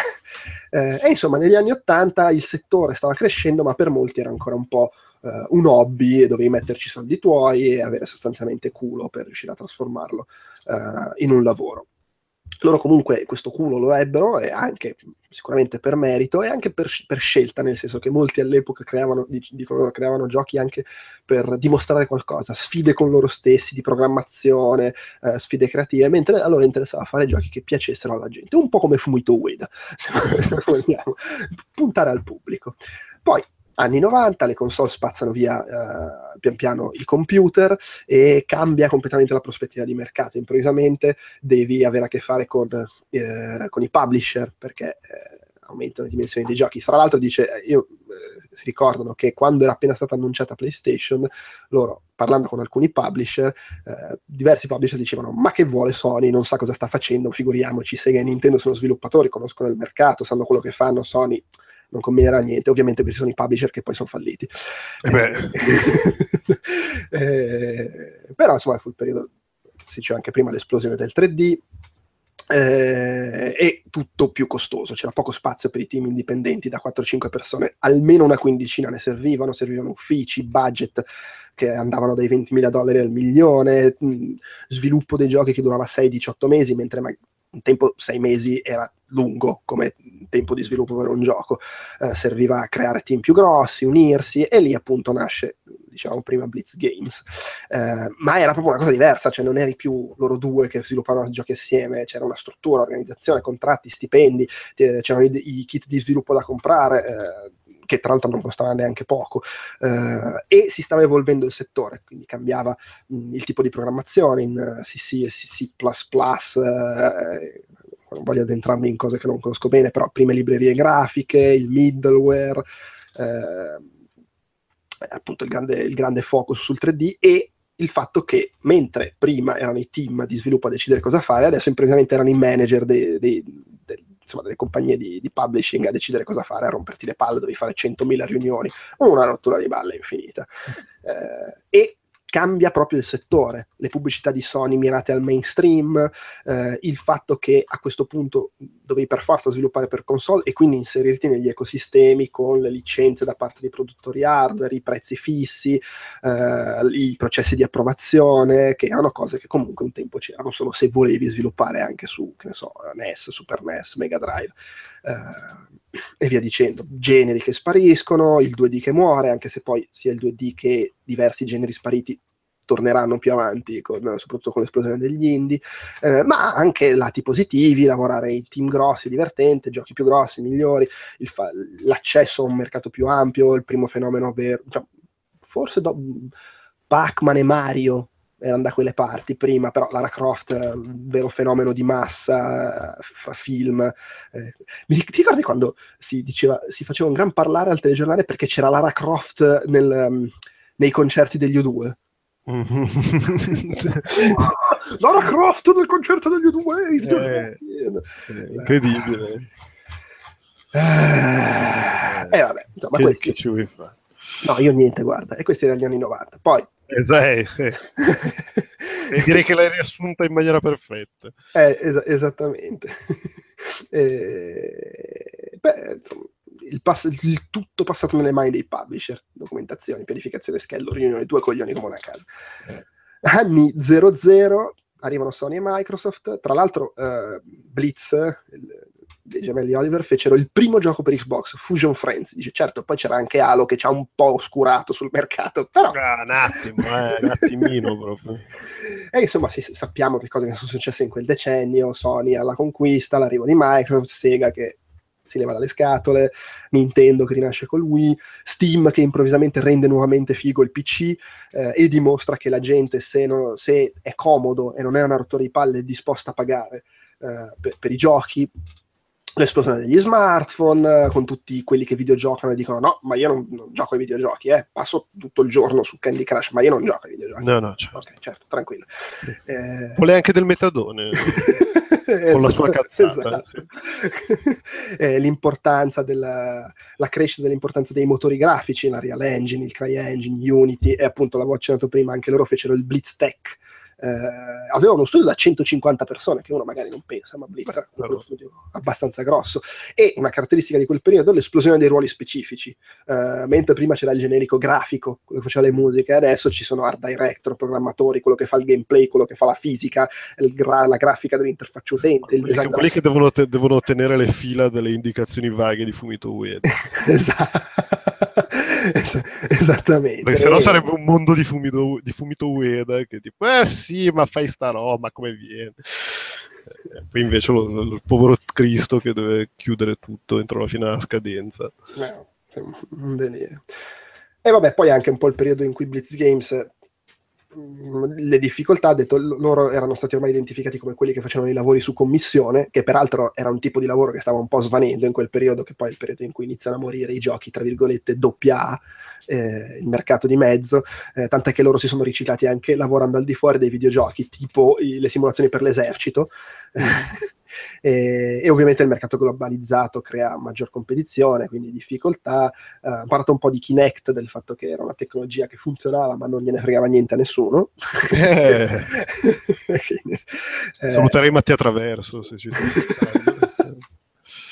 la felicità del digitale che ha fatto nascere sorprese dal nulla tipo Minecraft senza i publisher che rompono i coglioni il ritorno dei team di tutte le dimensioni eh, la possibilità di sviluppare giochi ascoltando quello che vogliono i giocatori invece dei publisher l'utilizzo delle statistiche dei dati tu- tutte le novità del nuovo mondo compresi anche gli influencer su YouTube e sui social che non è Magici. eh, che devi imparare a capire anche se sei vecchio.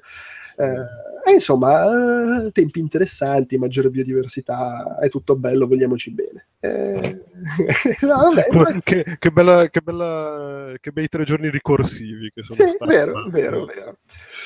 Poi c'era la nuova roba di roba, roba è l'unico modo di definirla, di Ste Curran, Ste Curran, se non avete mai visto niente di suo cercate su YouTube, sicuramente trovate tipo Double Tap dell'anno scorso che fu molto bello, Eh, poi c'era vidi una volta la GDC Europe una cosa che si chiamava tipo le 100 cose che stanno distruggendo il videogioco, una cosa del genere. Mm. eh, che, che- che a un certo punto, tipo la cinquantesima, era le donne stanno distruggendo il videogioco. Momento di pausa in cui lui tipo aspetta per vedere se qualcuno ha il coraggio di ridere e poi tipo, o almeno questo è quello che dicono i donni, gli uomini nel videogioco, che stanno Eh. distruggendo il videogioco. Ah, bene. No, beh, beh, lui è, è fortissimo, è, è- è un ex um, di Edge, Ok. che venne but- ehm, faceva parte della, della redazione che sostanzialmente venne defenestrata quando ci fu una polemica perché in una sua column era Red Eye su Edge lui eh, parlò, di, eh, pa- parlò del fatto che c'era stata una sparatoria e del- del- del- è colpa degli FPS di Call of Duty e non, il suo articolo non era esattamente no, non diciamo cazzate, i videogiochi non c'entra niente, faceva un discorso un po' più ambiguo e lì po- super polemica e redazione di Edge spazzolata via, tipo robe del Mm. genere. E tra l'altro Double Tap, che è quello che ho fatto l'anno scorso, parlava anche di questa cosa qua.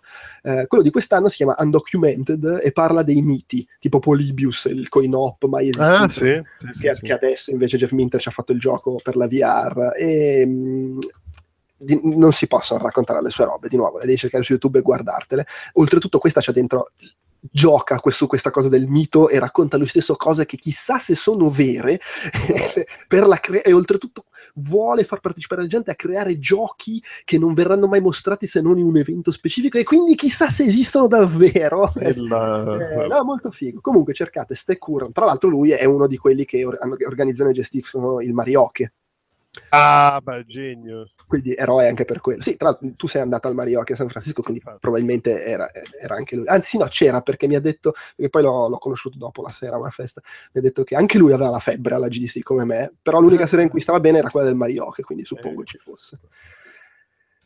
Anita Sarkisian. Eh, magica. Le donne che stanno rovinando i videogiochi. Guarda qua, guarda qua è un continuo, anche Jeff Minter che ritorna così. Guarda, guarda, guarda, guarda, guarda, ma- magico, magico. Peraltro per il piacere dei nostri amici sul gruppo su Facebook, che so che ce ne sono un paio che le vogliono tanto bene ad, Anita Sarkisian. Sempre a proposito di community. Bravo, eh, tutto torna e ritorna. Eh, guarda qua, che roba. Allora, il suo te- intervento si chiamava ehm, sostanzialmente la diversità non è una checklist. Tra l'altro un intervento che ha, fa- ha già fatto anche altrove. Mhm. E eh, vabbè, ha parlato di varie cose. eh, ovviamente, per chi non lo sapesse, sai mai, lei è quella di Feminist Frequency, questa serie di video eh, sulla diversità ne- ne- nei videogiochi, sul eh, femminismo, maschilismo, il fatto che le donne sono sempre state visualizzate nella stessa maniera, non particolarmente lusinghiera eh, nel mondo dei videogiochi. Poi in realtà lei parla anche d'altro, di diversità in senso più ampio, con eh, etnie, LGBT e via dicendo. Ehm, ha iniziato chiacchierando un po' del fatto di eh, come sono cambiate le cose negli ultimi anni e sono un po' cambiate, c'è ancora parecchio da fare, ma sono un po' cambiate. Eh, a parte ha detto che in effetti fa abbastanza ridere che eh, due o tre anni fa, adesso non mi ricordo, mi pare tre anni fa, c'erano i titoli tipo sulle riviste, sui siti, "Eh, la donna ha conquistato il mondo dei videogiochi, perché alle Mm. tre c'erano sette giochi con una donna protagonista. Però erano tipo Eh, 7 su 150, Sì. 25 con un maschio protagonista. Comunque, dici, ma, Eh. eh, vabbè, cioè, calma. Eh, peraltro, l'anno successivo ce n'erano solo due di giochi con donne protagoniste ed erano due che c'erano anche l'anno prima. Mm. Ok. Eh, però dice, però in realtà ci sono state tante cose comunque piacevoli da questo punto di vista. Per esempio, in Super Mario 3D World, per la prima volta da Super Mario Bros. 2 su NES si poteva usare Peach. Caspita. Certo, poi comunque i folletti che dovevi salvare erano femmine, perché cioè, era importante. Vabbè, sì, vabbè, quante- quanti asset dovevi cambiare? Però, Eh, no, certo, però, insomma. Eh, poi insomma è uscito Life is Strange, che comunque pi- piace o meno, è un gioco che era una monnezza, sì. eh. protagoniste femminili. eh, Certo, lo stesso anno è uscito Metal Gear Solid 5 con la sniper Oh, nuda, nuda perché deve respirare e oltretutto uno dice, vabbè, l'idea è un po' bizzarra, però ha fatto vedere una scena del gioco che è tipo questi che parlano, io non ci ho ancora giocato, questi che parlano, lei che si muove, passeggia in gabbia sculettando, poi a un certo punto, mentre loro stanno parlando, si ferma e si fa la doccia, toccandosi le tette. Detto, vabbè, cazzo, è surreale. Eh, Vabbè, lì è Kojima che è sempre Ah, certo. delicatissimo. Final, Cioè, se- Fantasy, scusa, Final Fantasy XV, eh, gruppo di protagonisti maschi, che uno dice, vabbè, però è il viaggetto pre-matrimonio, tipo, se non sbaglio, la storia Eh, di... sì, ci sta che sia il bachelor, no? la, la party, pre- cioè, però il, il, il team di sviluppo dice, eh, ma perché se metti una ragazza nel gruppo, poi cambiano le dinamiche, i maschi non si comportano con sincerità, cambia tutto. eh, Vabbè, cioè, Eh, trattieni vabbè. le scoregge. queste cose qui, certo, sì. No, e poi oltretutto fa- ha fatto vedere che c'è, non avendoci giocato, non so, c'è questo personaggio che è la, la- la meccanica, che, che vanno lì ed è tipo Megan Fox nel primo Transformers. Ah, sì, sì, sì, sì, è sempre unta con la panza di fuori. Sì, Si sì. china, ma poi soprattutto cioè, già la vedi, si china, mostra que- e poi parla e c'ha sta voce tipo coniglietta di Playboy Mm. totalmente rintronata e vabbè. Però dice comunque va meglio, eh, giochi come Dishonored 2, Assassin's Creed Syndicate, Overwatch hanno protagonisti, protagoniste donne, Watch Dogs 2, Mafia 3, Battlefield 1, Uomini di colore, eh, bello, però, ed era un po' anche il titolo del suo discorso, non è che è sufficiente fare la checklist. Eh, metti, ci ho messo il nero, il, la donna e, e il gay a posto così. No, Sì. devi fare dei discorsi un po' più ampi anche di contesto eh, e ha fatto un discorso che secondo me è molto sensato eh, ha parlato di giochi come appunto Assassin's Creed Syndicate o Watch Dogs 2 che semplificano moltissimo il discorso del, del- del problema di eh, il problema che può essere quello il razzismo piuttosto che mm, eh, ma- maschilismo, patriarcato e via dicendo, nel senso che eh, identificano tutto con un cattivo. Sia in, in Assassin's Creed Syndicate che in Watch Dogs 2 c'è il personaggio super razzista e Mm. se lo ammazzi hai risolto il razzismo. Ah, cioè... che va bene, cioè ci sta avere il cattivo che impersonifica il problema reale, è, è comunque una cosa che ha senso, che funziona e mette l'obiettivo su questo tipo di problematica. Cioè, E vanno benissimo anche i videogiochi che se ne fregano di fare questi discorsi, che proprio non ne parlano. Però sarebbe meglio se i giochi che affrontano questi temi lo facessero un po' meglio, in maniera un po' più approfondita e parlassero di quelli che poi sono problemi sistemici di, di- di- di- società, non semplicemente perché c'è il, il cattivo di turno ed è colpa sua se c'è il razzismo. Sì, non è Eh. che, che- cioè, il pesce puzza, puzza dalla testa ed è vero, però il problema è che non è che se taglia la testa eh, diventa una bre magique. Cioè. Eh, esattamente. E quindi eh, sarebbe anche il caso di ragionare in questi termini, cioè eh, di, di- di- creare dei contesti che sappiano parlare in maniera un po' più ricca più approfondita di queste problematiche. Fermo restando che comunque è bello che si, si stia comunque spingendo in questa direzione e ha citato di nuovo Dishonored 2 per dire che comunque ha, ha un- una bella ambientazione, ha dei bei personaggi femminili anche al di là della, eh, della protagonista e diventa magari anche necessario, insomma, si sa affrontare anche le regole del game design e si torna ai discorsi di Thomas Grippo Eh, eh, sul provare a fare cose de- diverse. Ha citato per esempio Cart Life, che parlava della vi- dura vita da, da tizio che gestisce il banchetto l- per strada, lo street food, o, o Gone Home, che parla di... eh, e tra l'altro ha detto Gone Home, lesbiche. il bello di Gone Home, dice, è che è, è un gioco scritto da un maschio eterosessuale. E in effetti il gioco di fatto sta parlando della sua storia d'amore con sua moglie. Però parla anche di eh, omosessualità e lo fa, eh, lui l'ha fatto comunque facendosi aiutare, parlando con gente che sicuramente ne sapeva più di lui. Eh, ha, ha citato The Last of Us Left Behind, che è il DLC di Mm. The Last of Us, che utilizza meccaniche del gioco principale da sparatutto per fare altro, per raccontare una storia. Ha fatto vedere questa scena in cui eh, le, le due protagoniste giocano con le pistole ad acqua, eh, usando le meccaniche delle sparatorie di The Last of Us, ma in realtà per fare altro, che pure è una roba. È una, cosa, è una cosa sfiziosa. ha detto che ha, ha citato One Night Stand, che tra l'altro è una roba che voglio giocare, che non so se hai presente, è un gioco che parla di eh, relazioni amorose, ma è Mm. tutto incentrato su dopo, il giorno dopo. Mm. Il giorno Ma l'ha dopo- fatto quello di, di Sibel, non mi viene come... Nina Freeman. Eh, forse sì, non so- ah, onestamente non sono sicuro, non vorrei dire una, una castroneria. Però cioè, è, è- un gioco anche abbastanza recente. Sì, e- sì, beh, infatti mi ricordo, me lo ricordo alla GDC di quest'anno, ne parlavano. eh, esatto, sì.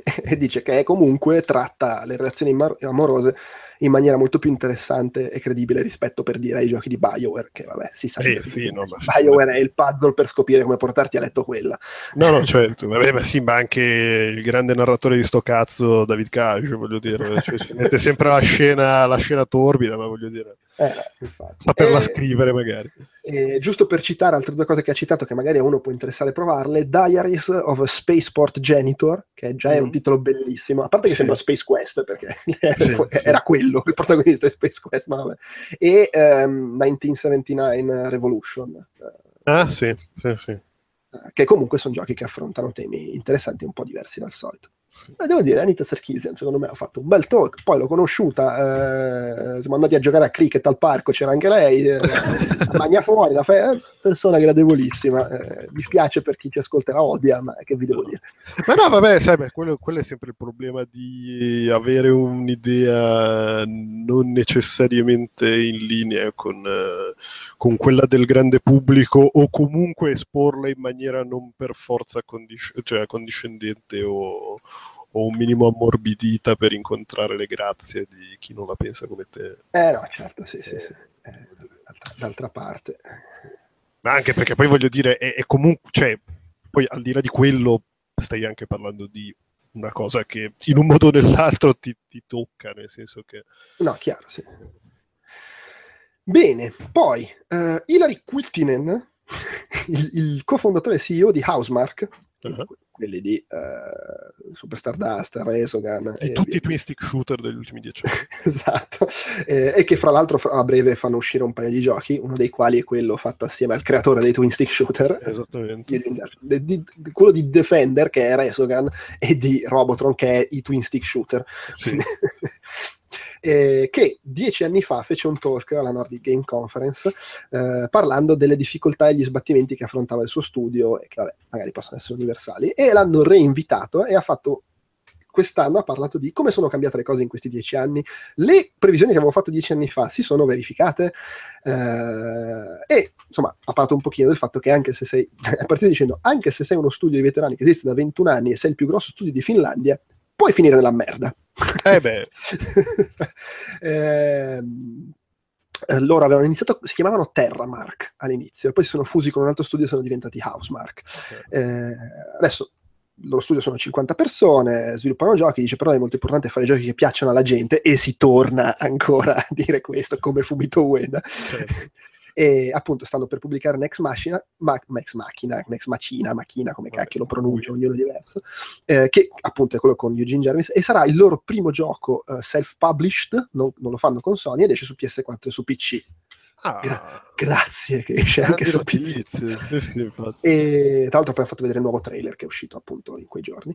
E anche c'è anche quest'altro Matterfall, che è l'altro gioco che è Ah, sì. più o meno quasi pronto, di cui io onestamente non so, non so molto, ma ne, ne hanno comunque parlato molto meno che di Next Machina. Eh beh, sì. Eh, e dice è anche bizzarro finire due giochi a breve, eh, con- quasi contemporaneamente. Ad ogni modo, lui nel 2007 eh, aveva fatto alcune previsioni, c'era proprio la slide della, della- del- della conferenza che aveva fatto nel 2007. Eh, per esempio, aveva previsto che il download su console sa- sarebbe esploso, sarebbe Mm. stata una, una figata.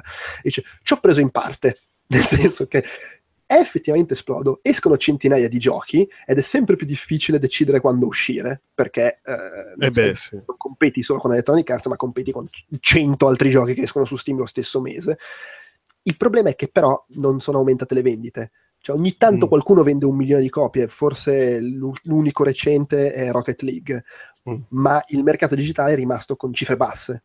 Eh, la maggior parte dei giochi non vendono come vendono i giochi AAA che escono nei negozi. Cioè, questa cosa, a parte che non è il massimo per noi che facciamo giochi, però mm, non me l'aspettavo. Dice, lui pensava che l'esplosione del digitale avrebbe invece fatto raggiungere ai giochi scaricabili i livelli di vendite medi, diciamo, dei- delle grosse produzioni. E questa cosa. questa Beh, cosa scusi, beh, aspetta, ma si riferisce a- ai giochi digital only? O Esatto, anche... sì, sì, ah, sì, ok. sì. Dice, vabbè, a parte che adesso parlare di giochi digitali è un po' complesso perché anche quelli AAA escono No, no, è chiaro, però, Però sì, lui dice non sta questo. parlando di Dishonored, per dire. Sì, non- esatto, cioè ok. i vari Resogan piuttosto che Certo. Gon- Gonomo, che so io, eh, Sì, sono pochi quelli che raggiungono le vendite che mediamente hanno i giochi AAA. Chiaro. E lui pensava che invece sarebbe stata una cosa molto più, più frequente. È chiaro, è, è- è difficile.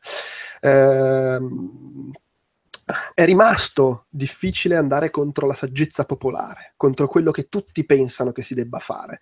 Eh, ricorda per esempio il periodo in cui nessuno voleva fare nuovi giochi su PlayStation 2 a fine ciclo vitale della console. Loro avevano un progetto di fare un gioco su PlayStation 2 eh, e non, non riuscivano a trovare un publisher. Dice.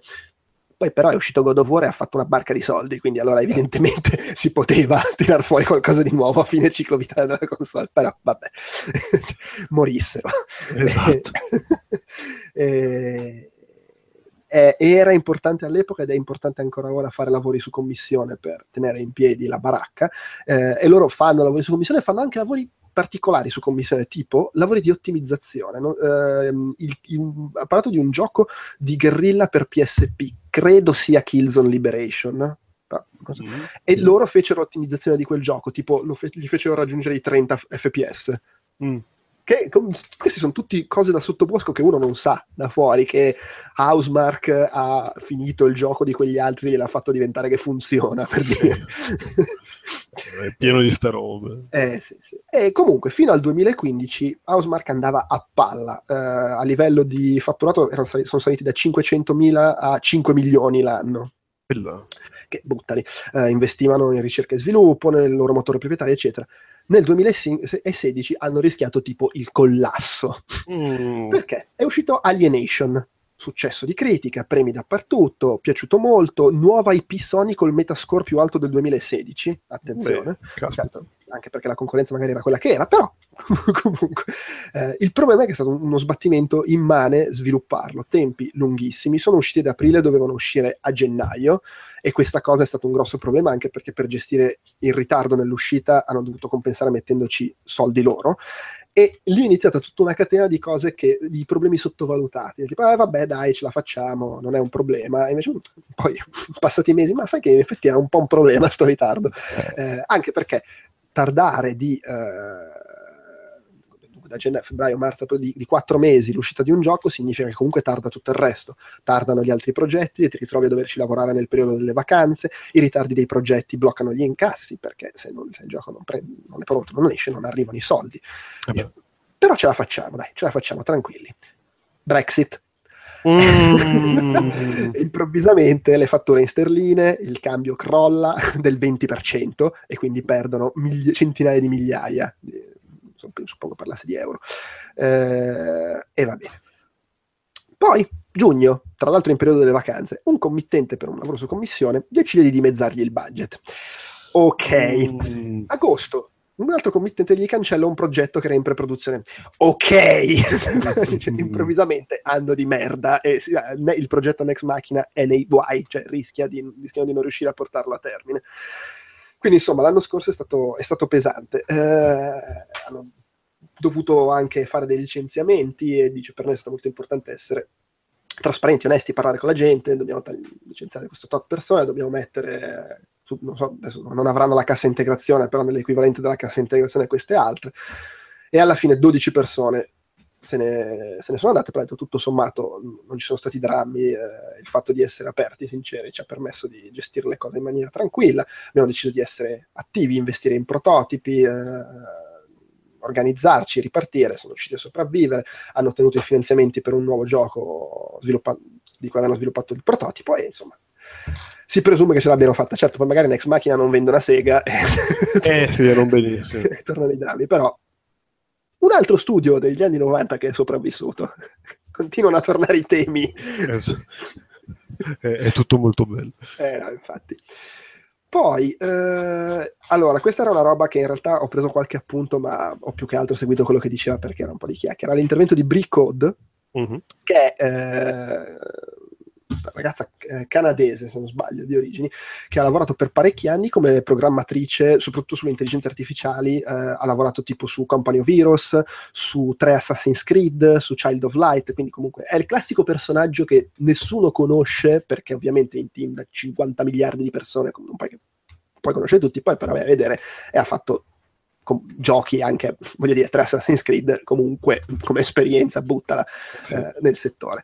Ehm, ed è quella che aveva scritto l'articolo, ne avevamo parlato in un chiacchiere borderline, l'articolo su ai miei- i miei amici si annoiano con i videogiochi, che, Ah aveva, sì, sì, sì. che aveva fatto provare un Elder Scroll a sua cugina. E Sì, che- l'ha chiamata piangendo. esatto, sì, infatti ha parlato anche di quello. Sostanzialmente il suo discorso, a parte che ha iniziato dicendo che si era rotta il cazzo di lavorare nei AAA, di lavorare eh, in contesti comunque eh, di, di quel tipo, aneddoti su gente che la tratta di merda, il tipo che le urla in faccia in ufficio, "Ah, odio il femminismo, oh, minchia. Madonna. Eh, sì, infatti, gra- gran belle storie. Eh, ma fondamentalmente tutto il suo discorso era sul mi piacciono i videogiochi, ma mi sono rotto il cazzo di certi tipi di videogiochi. eh, vorrei poter lavorare in tutto questo spazio inesplorato de- de- dei giochi. de- della gente che magari potrebbe apprezzare i giochi o alcuni aspetti dei giochi, vedi sua cugina che odia i videogiochi ma si appassiona a, a Elder Scrolls, eh, era Morrowind, non mi ricordo. Sì, vabbè, e, e fare giochi per gente che trova i giochi noiosi. E quindi era tutto un discorso su eh, ragionare anche qua, come, anche se su una linea diversa ragion- rispetto a quelli di cui abbiamo parlato prima, ragionare su parametri diversi. ehm, il, sul fatto che la gente vi- videogioca per distrarsi dal mondo che va sempre più a puttane anche e magari non tutti quando lo fanno vogliono essere stressati dall'azione, da- dall'adrenalina, dalla dopamina eh, Certo. e molta gente non li trova interessanti. Non solo, anche, ma non solo perché ci sono sempre gli stessi stereotipi, sempre gli stessi personaggi. Ha fatto vedere la- quell'immagine con eh, tutti i protagonisti dei videogiochi che sono tutti uguali, la stessa faccia quadrata, maschio bianco, Sì. e, e tutti messi in fila, ma tipo 200. E, e quindi che magari eh, si può puntare non necessariamente solo sul eh, fight or flight come tipo di eh, reazione da provocare nel giocatore, ma anche su tend and befriend, giochi incentrati sul trattare bene il prossimo, sul volersi bene, sul care, di- di- diceva lei. Che è boh, una roba anche interessante, affascinante, che poi de- de- ci, ci sono giochi che già lo fanno se vuoi, tipo Firewatch, è molto incentrato sulla... Su, interamente centrato su- sulla relazione fra te e la persona con cui parli e sul fatto Sì. che vuoi avere un rapporto con lei. Per cui Sì, sul fatto anche che ti perdi in una foresta. perché- Certo, sì. e quindi le- l'eliminazione dello stress, che vabbè è, è una roba che secondo me ha sempre senso. Tipo mia moglie, lei non è una videogiocatrice, molti videogiochi la affascinano, ma tipo se le metto un pad in mano, dopo tre secondi no, madonna mi stressa troppo sta cosa, non ce la posso fare. Ma non, Eh. nece- non lo spara tutto, è tipo overcooked la, stress- la stressa troppo. No, Per- sì, sì. Eh, vabbè, ma perché comunque eh, cioè, il- noi ci siamo abituati. Ma, ma minchia, cioè, il pad è una mostruosità senza senso concepita da un malato di mente, perché cioè, voglio dire, Sì. Dà per scontato il fatto che tu ci sia cresciuto con sta roba e quindi mh, appunto poi appunto torno al discorso di prima sul fatto che per assunto le due levette fanno quelle due cose lì, i quattro tasti davanti facciano quelle quattro cose lì, eccetera, eccetera. Non è, non è banale, cioè se non hai. Se, se- se- se lo vuoi prendere come uno svago, appunto, è un casino, perché devi entrare in una forma, cioè non è uno svago, è una forma mentis completamente diversa. sì. No, e per poi- noi va bene, ma per, per chi non ci è abituato, bella merda. E poi l'ansia dello stress, l'azione, il fatto se non ti sbrighi muori, se non ti sbrighi fallisci, eh, muovi Eh, il culo.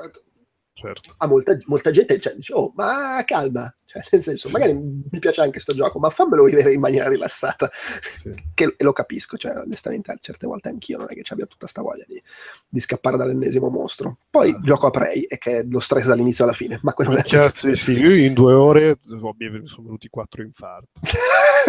eh, vabbè. Fa- Infatti ora sto, oh, è un attimino in pausa, poi bisogna vedere quando finirà questa pausa. Bene, eh, e niente, le conferenze più o meno sono finite qua, c'era mh, la conferenza conclusiva che è sempre una roba buffa, ma non è che è una roba che si può raccontare, però c'è tipo sto presentatore che dice, ah che bello, queste, queste conferenze dove vedi degli interventi che ti danno delle, delle pepite di conoscenza, ti accrescono, però solo alcune di queste conferenze, mica tu, magari è una roba molto gentile da dire. No.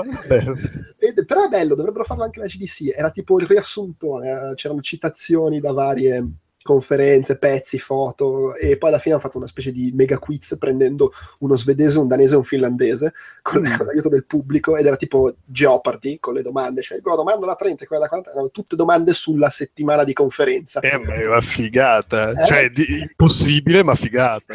chi ha detto questa cosa, eh, cos'è sto gioco, eh, la frase detta durante la conferenza con una parola cancellata, devi dire cos'è quella parola. Tra l'altro ce n'era una da Anita Sarkeesian ed è fantastico perché anche lei poi diceva chiacchierando, diceva, con tutte le cose che ho detto nel mio talk, sono andati a prendere la, la- la frase, la risposta che ho dato a quella testa di minchia del pubblico. perché alla fine c'è stata la sessione di domande e risposte. E l'ultimo che ha fatto una domanda, ovviamente, la domanda era tipo: Ma parliamo di double standard. Cioè, Eh. scusa, ma Kratos in God of War seminudo non è la stessa cosa della tizia seminuda nel gioco, Mm. tipo quella di Final Fantasy che hai fatto vedere? No? Peraltro, se magari qualcuno ci ascolta e se lo sta chiedendo, no, perché No, Kratos esatto. è seminudo, ma il punto è darti la sensazione di potenza e gasamento e non viene inquadrato, guarda, che, guarda qua la chiappa, guarda il bicipite. sì, esatto. La tizia seminuda nel videogioco è seminuda perché così t'arrapi tu, giocatore maschio, e la vedi Esatto. inquadrata da sotto la gonna. E tra, Esatto. tra l'altro, eh, mi viene in mente Bayonetta, che è il come sosteneva non mi ricordo chi, ed è vero secondo me il personaggio forte femminile che usa la sessualità anche come strumento di dominazione, ciò non toglie che c'è l'inquadratura in- sullo spacco fra le cosce. E, e ce ne fosse solo una. No, infatti, per È un continuo. Io ho giocato la, la versione PC e mamma mia, cioè non me lo ricordo. Cioè me lo ricordavo, ma non me lo ricordavo così eh, estremo in, in certi frangenti. Cioè, il discorso è quello, le- presa senza vedere come poi la cosa viene messa in scena può avere senso come domanda, ma la verità è che o mi escono giochi in cui la protagonista femminile è vestita come Kratos, ma non le inquadri mai la tetta, la chiappa, la cosa, Sì, oppure in God of War mi fai le inquadrature arrapanti sul pacco di Kratos, che non mi sembra succeda. no. e quindi eh, c'è un po' questo, questo- questo equivoco forse. Sì. Ad ogni modo, ci sono stati gli award, come dicevo prima, che sono per, la- per i giochi nordici.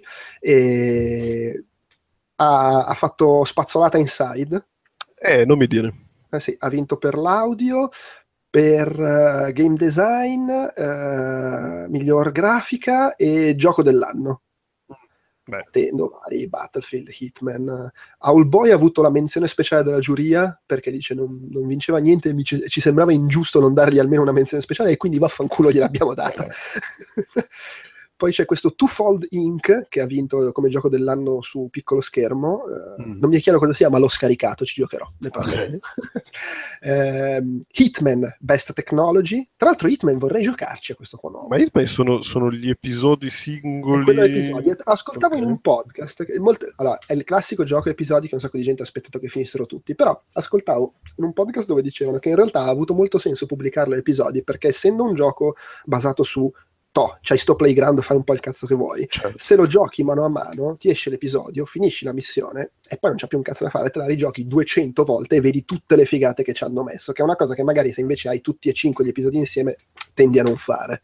Ah, beh, sì. E in effetti ha senso come discorso. No, ma poi immagino che sia anche mm, più interessante mm, così anche perché è più corto.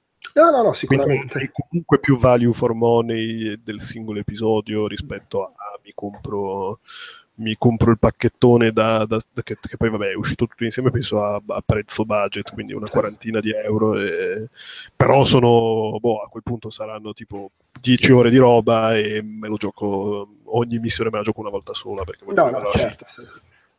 Vabbè, poi eh, Best Fun for Everyone, che immagino sia il loro modo simpatico per dire casual, Esatto. Cla- Clapper, è un gioco mobile, tipo, è un po' tipo Donkey Kong, si battono le mani. Ah, ok. E attenzione, miglior debutto, Gonner, il nostro amico Gonner, Ah, ok. Sì, eh, sì. a cui vogliamo Molto tanto bene. E segnalo anche che c'era la- il Sensation Award, vari giochi indie che si provavano e si poteva votare eh, il vincitore, fra cui c'era anche quel TikTok di cui parlavo mm, prima, e ha vinto questo Urnog, che è uno di quelli che non ho provato purtroppo, è uno strano platform game eh, con musica algoritmica e grafica assurda, surreale, stranissima. La grafica sembra eh, i pupazzi più strani dei, dei Muppet, non so perché. ok Eh, però a pixel. Boh, vabbè. E la gara di pitch, c'era questa competizione di pitching, di proporre il proprio gioco che era partita con varie gare in giro, tipo una al reboot in Croazia, una alla Nordic Game Jam a, Copenaghen, una al Quo Vadis a Berlino, e i vari vincitori si confrontavano qua, con tra l'altro Fumito Ueda in giuria, e, e chi ha vinto poi va alla Game Developers Conference Salamasero di, di Melbourne in Australia. Ed era tra l'altro in competizione CU1, ah sì sì di sì, We Are sì, Muesli. sì, Juan. sì ok eh, puzzle game a tema cinese, che tra l'altro è molto bello. E, mh, Però ha vinto Ocmo, eh, Ok. di cui parlo adesso, che parlo dei giochi che ho provato, eh, che in effetti è, è figo. E parla appunto dei sette giochi che ho provato, così poi abbiamo concluso. Yeah. Allora, eh, Morkred, che tra l'altro è credo danese, quindi probabilmente si pronuncia... esatto con una pata- la patata in bocca esatto. Allora, eh, è un gioco in cui tu controlli questo personaggino di cui si vede solo la situ- silhouette, solo l'ombra, la visualizzazione è un po' tipo isometrica e c'è questa sfera luminosa enorme, tipo grossa più di te, che devi spingere e portare in giro. La sfera luminosa illumina gli ambienti perché è tutto al buio e se finisci nell'oscurità muori. Quindi tu devi spingere in giro la sfera, eh, cercando di stare sempre nella luce. Il gioco è in cooperativo, si può giocare fino in tre, eh, cosa che ovviamente crea delle difficoltà perché muori anche se finisci nell'ombra di uno degli altri due. Ok. Ehm, ed è un- sostanzialmente un- un'avventura con enigmi, cioè tu vai in giro eh, spostando la sfera di luce, devi illuminare determinate cose per attivare meccanismi oppure raggiungere l'interruttore, eh, tante volte magari attivando un meccanismo si blocca la strada e rimani al buio e quindi muori, però il tuo collega, tra virgolette, riesce ad andare avanti, arrivi al checkpoint successivo e resusciti. È tutto giocato su queste cose qua, trappole, spuntoni, cose da aprire. Devo dire, molto molto carino. E, tra l'altro è prevista la cooperativa sia online che offline, quindi ottimo anche per gli asociali o, o gli emigrati. Assolutamente da dargli un'occhiata. Devo dire, è la prima e ultima volta che dico da dargli un'occhiata perché secondo me sono tutti da dargli un'occhiata. Quindi Ok, quindi poi Moons of Madness. eh, ah, allora, eh, Morkred è ancora molto indietro come sviluppo. Spera- era su PC quello che ho provato. Si spera di riuscire a farlo arrivare anche su console, però era nella fase sto cercando un publisher, servono soldi. Eh, Moons of Madness invece è sicuramente un gioco più, più avanzato, sviluppato da dei norvegesi e previsto su PC, PlayStation 4 e Xbox One, quindi cioè, una roba un po' più concreta. È un'avventura in prima persona, ehm, gioco horror, suggestione un po' alla Silent Hill, peraltro Moons of Madness, Mountains of Madness, Lovecraft, insomma eh, sì, sì. però nello spazio. Eh, nella demo che ho provato, tu sei questo astronauta che si ritrova su un, un planetoide, su una luna, suppongo. eh, devi gestire delle situazioni, c'è un macchinario che non funziona, devi riuscire a riattivarlo, c'è un enigma che devi spostare dei pannelli solari per ricaricare delle batterie, cose del genere. Intanto parli alla radio con um, il tuo compare che è rimasto sull'astronave. Tra l'altro con un sistema stile Firewatch, nel senso che c'è il dialogo e poi se vuoi avere più del dialogo premi un tasto per rispondergli e continuare a parlare. E insomma, piccoli enigmi e gioca tantissimo, da bravo gioco Lovecraftiano, sulle suggestioni, sulle visioni, non sai se quello che vedi è la realtà o meno, eh, e diventa piano piano sempre tutto più folle, a un certo punto vedi una grotta, ci entri dentro e dentro ci sono le robe più assurde, visioni dal tuo passato o forse dal tuo futuro, eh, tua madre che ti parla, cose che appaiono e ti fanno bu, insomma, è un gioco del cagarsi sotto, sostanzialmente. Eh, però promettente, mi è sembrato molto, molto carino, mi dà l'idea di essere una... diverso, per esempio, dai giochi di Frictional Games, di cui parla Grippo, eh, nel senso che mi sembra essere molto lineare come sviluppo. La classica avventura, beh, qua c'è l'enigmetto, poi vai avanti, pezzo di, stra- di, di storia, trama e così via. Però potrebbe essere sfizioso per, per chi apprezza il genere horror. Poi, eh, Eco o Ico, che è fi- Ico, però ho scritto ECHO, non Ico, quello di Fumito Ueda. Eh, sì, sì, eco, inteso. Allora, questo è previsto su PC e PlayStation 4 quest'anno, quindi anche questo è un gioco abbastanza già solido come, come sviluppo. E che cos'è? È uno sparatutto in terza persona, se vogliamo, in cui super fantascientifico, in cui controlli questo personaggio all'interno di delle arene. Quello che devi fare nelle arene è andare a prendere in ogni arena due chiavi che stanno in posizioni agli estremi opposti dell'arena e portarle al centro per attivare il meccanismo così esci dall'arena. L'arena però è popolata da tuoi eh, non cloni, che suppongo siano gli eco del titolo perché sono fatti in, eh, tramite il computer, diciamo così, Ok. eh, che ti vogliono far fuori. Non è che ti cercano continuamente, loro sono lì che girano per i cazzi loro, però quando entri nel loro range cercano di farti fuori. ok. Cosa succede? Il gioco ti registra, registra quello che fai, tipo ghost di gioco di guida, Ok. ogni tot resetta la situazione, quindi tu riparti dal- da, da- da dove avevi iniziato, e però i personaggi a questo punto fanno quello che tu hai fatto nel- nella parte che ha registrato, come tipo di azioni. Quindi se in quella parte hai sparato, loro ti spareranno. Se in quella Oh. parte hai fatto solo takedown prendendo la gente alle spalle, ti faranno anche quello. Eh, Ok. I tipi di attacchi, di cose che hai fatto, le fanno contro di te. Eh, e poi ogni tot c'è il reset e si riparte. Ehm, è figa come idea. Tra l'altro, non è solamente gli attacchi, perché, per esempio, se tu nella parte in cui registrava hai raccolto una chiave, può essere che vadano a raccogliere una chiave. Se magari tu non sei nei dintorni, perché comunque farti fuori è sempre la priorità, e sono vicino a una chiave, la raccolgono, che è comunque una cosa che ti mette nei guai, perché tu vai a prendere la chiave, la chiave non c'è, dove cazzo è finita? Chiaro.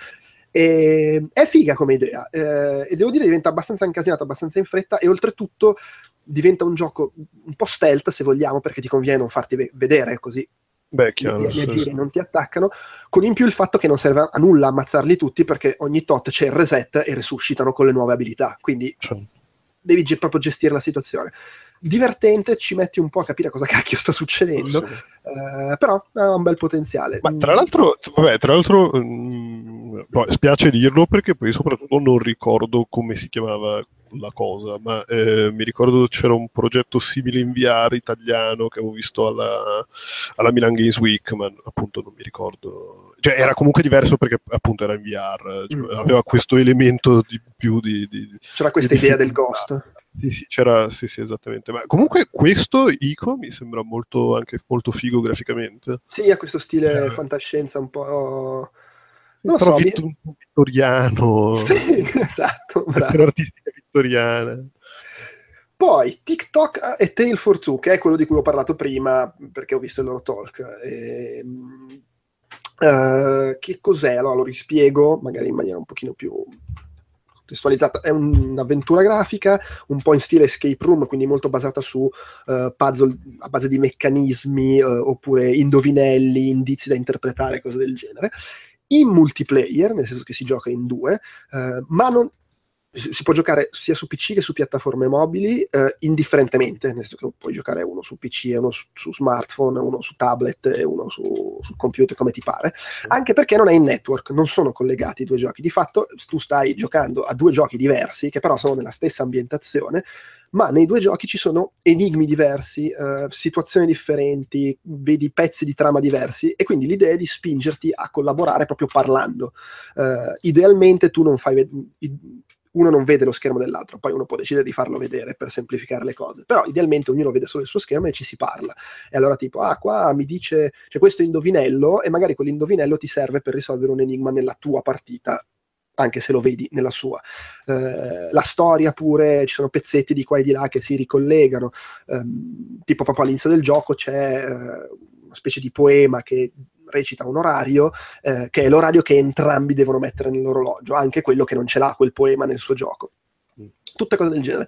Molto molto carino, molto carina l'ambientazione. eh, l'idea è che tu sei intrappolato, cioè i due giocatori sono intrappolati dentro due orologi, eh, quindi l'ambientazione è simile ma non è strettamente la stessa, sono due orologi separati, creati da queste sorelle che hanno imparato a sperimentare col, col tempo e con uh, le tecnologie bizzarre e quindi giocando al gioco poi scopri anche la storia di queste due sorelle. Eh, molto molto sfizioso, è previsto per l'anno prossimo, Ok. quindi anche questo merita un'occhiata. Tra l'altro io gli ho detto alla tipa perché poi c'era la, eh, alla festa la sera a casa di, di uno sviluppatore dove eravamo andati anche l'anno scorso ho detto "Guarda, che esce il tuo gioco e voglio giocare, giocarci con mia moglie perché appunto non è stressante Eh, no, esatto. Eh, l'anno prossimo eh, cazzo.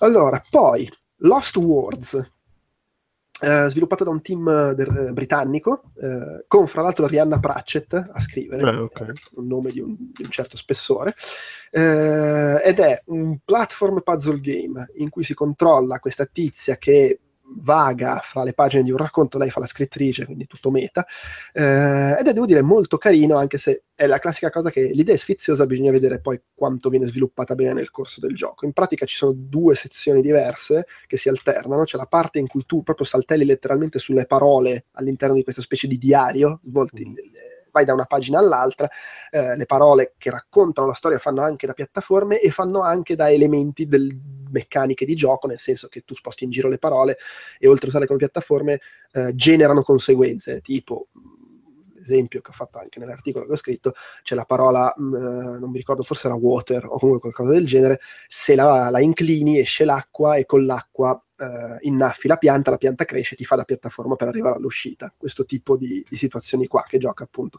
Oppure Fire accende il fuoco e brucia i, i rovi che ti bloccano il passaggio, cose del genere. Ci sono queste fasi qua dentro il libro e delle fasi in cui invece sei in quest'altro mondo surreale con questa grafica, devo dire, molto carina, un po' pittorica e anche qui ci sono piccoli puzzle basati sulle parole. Sfizioso, di nuovo è da vedere un po' come si sviluppa, mi sembra una roba molto lineare, molto incentrata sulla narrazione, però magari può avere delle meccaniche interessanti se sono sviluppate bene. E deve uscire quest'anno su PC e Xbox One. Non è vagamente tipo. mh, cos'era quel gioco in cui dovevi inserire tu le, le cose per andare avanti? Non mi ricordo come si chiama. type o qualcosa? Typo, ben sì, se vogliamo il concetto è simile anche se qua non sei tu che scrivi le parole, eh, ma ci sono le parole in giro per Sì. la schermata e le devi utilizzare. Sì. Typoman forse era un po' più versatile come sistema perché u- Beh, sì. tu avevi le lettere e quindi con le lettere componevi le parole, questo ti dava anche soluzioni possibili diverse, forse più varietà, però insomma vediamo. Poi The Gentleman, che è un gioco musicale, Ok. eh, questo molto indietro con lo sviluppo e molto nella fase ci serve qualcuno che ci dia dei soldi. quindi- Sì. Salvateci.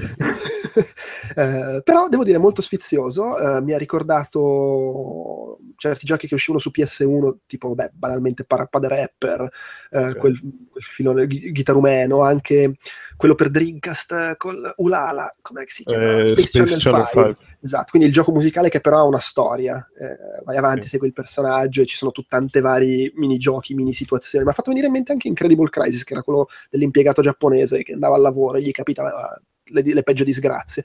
Eh, e mh, tu sei questo gentiluomo con questo stile molto retro a livello visivo e musicale, molto molto carino.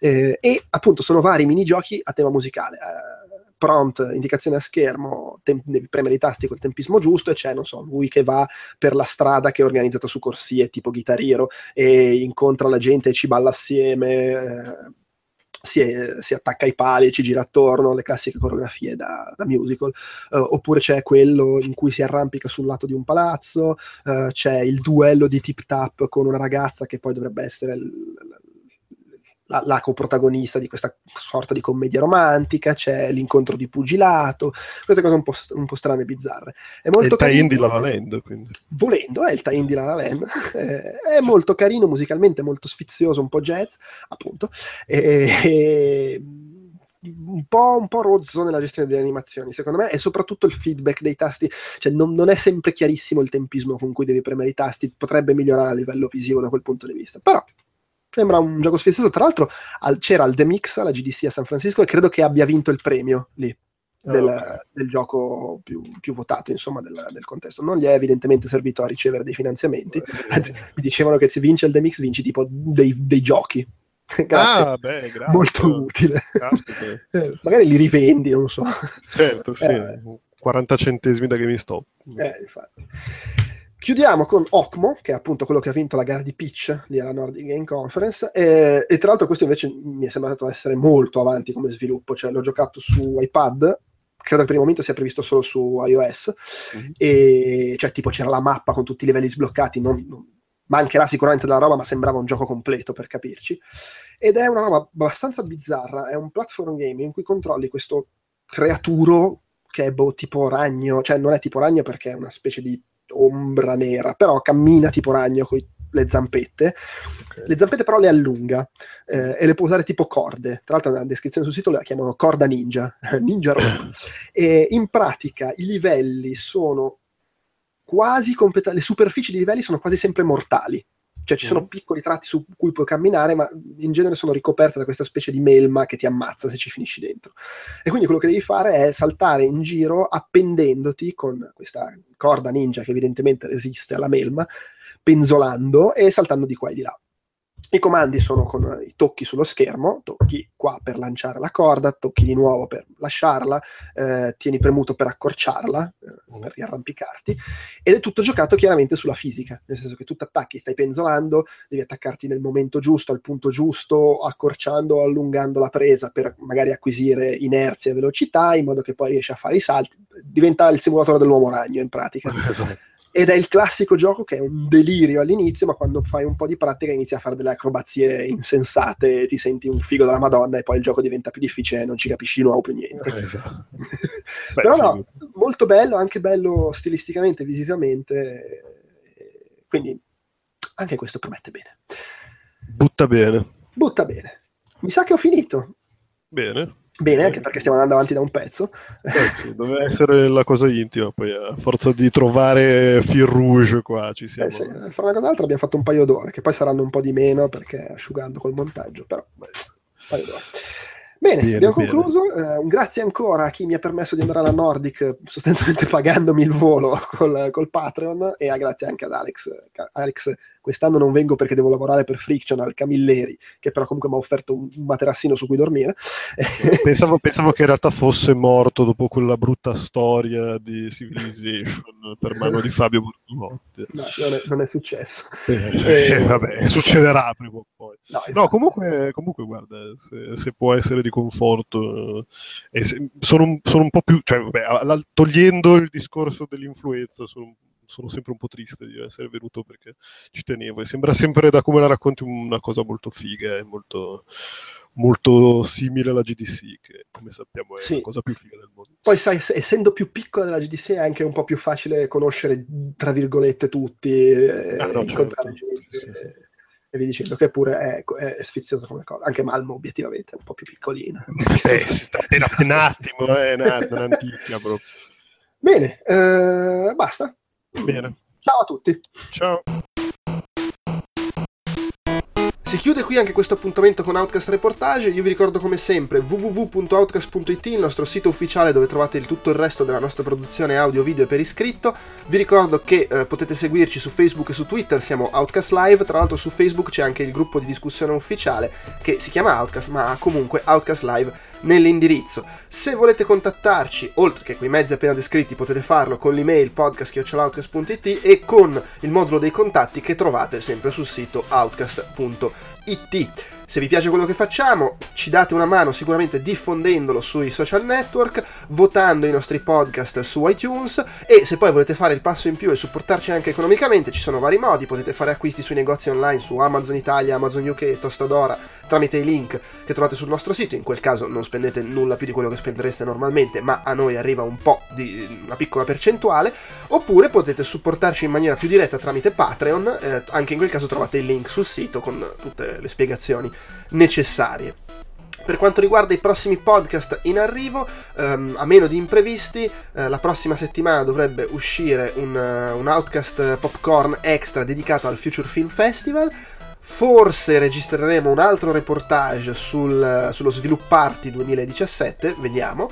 Eh, quasi sicuramente si registra a brevissimo anche un nuovo chiacchiere borderline, quindi c'è quello. E eh, poi a giugno, eh, oltre ovviamente al nuovo Outcast Magazine, eh, si farà anche un reportage sull'E3 2017, che insomma arriva a breve e che andrò a seguire per eh, IGN Italia, ma insomma come al solito poi ne chiacchiererò qua in Outcast. Direi che è tutto, ehm, ciao e grazie.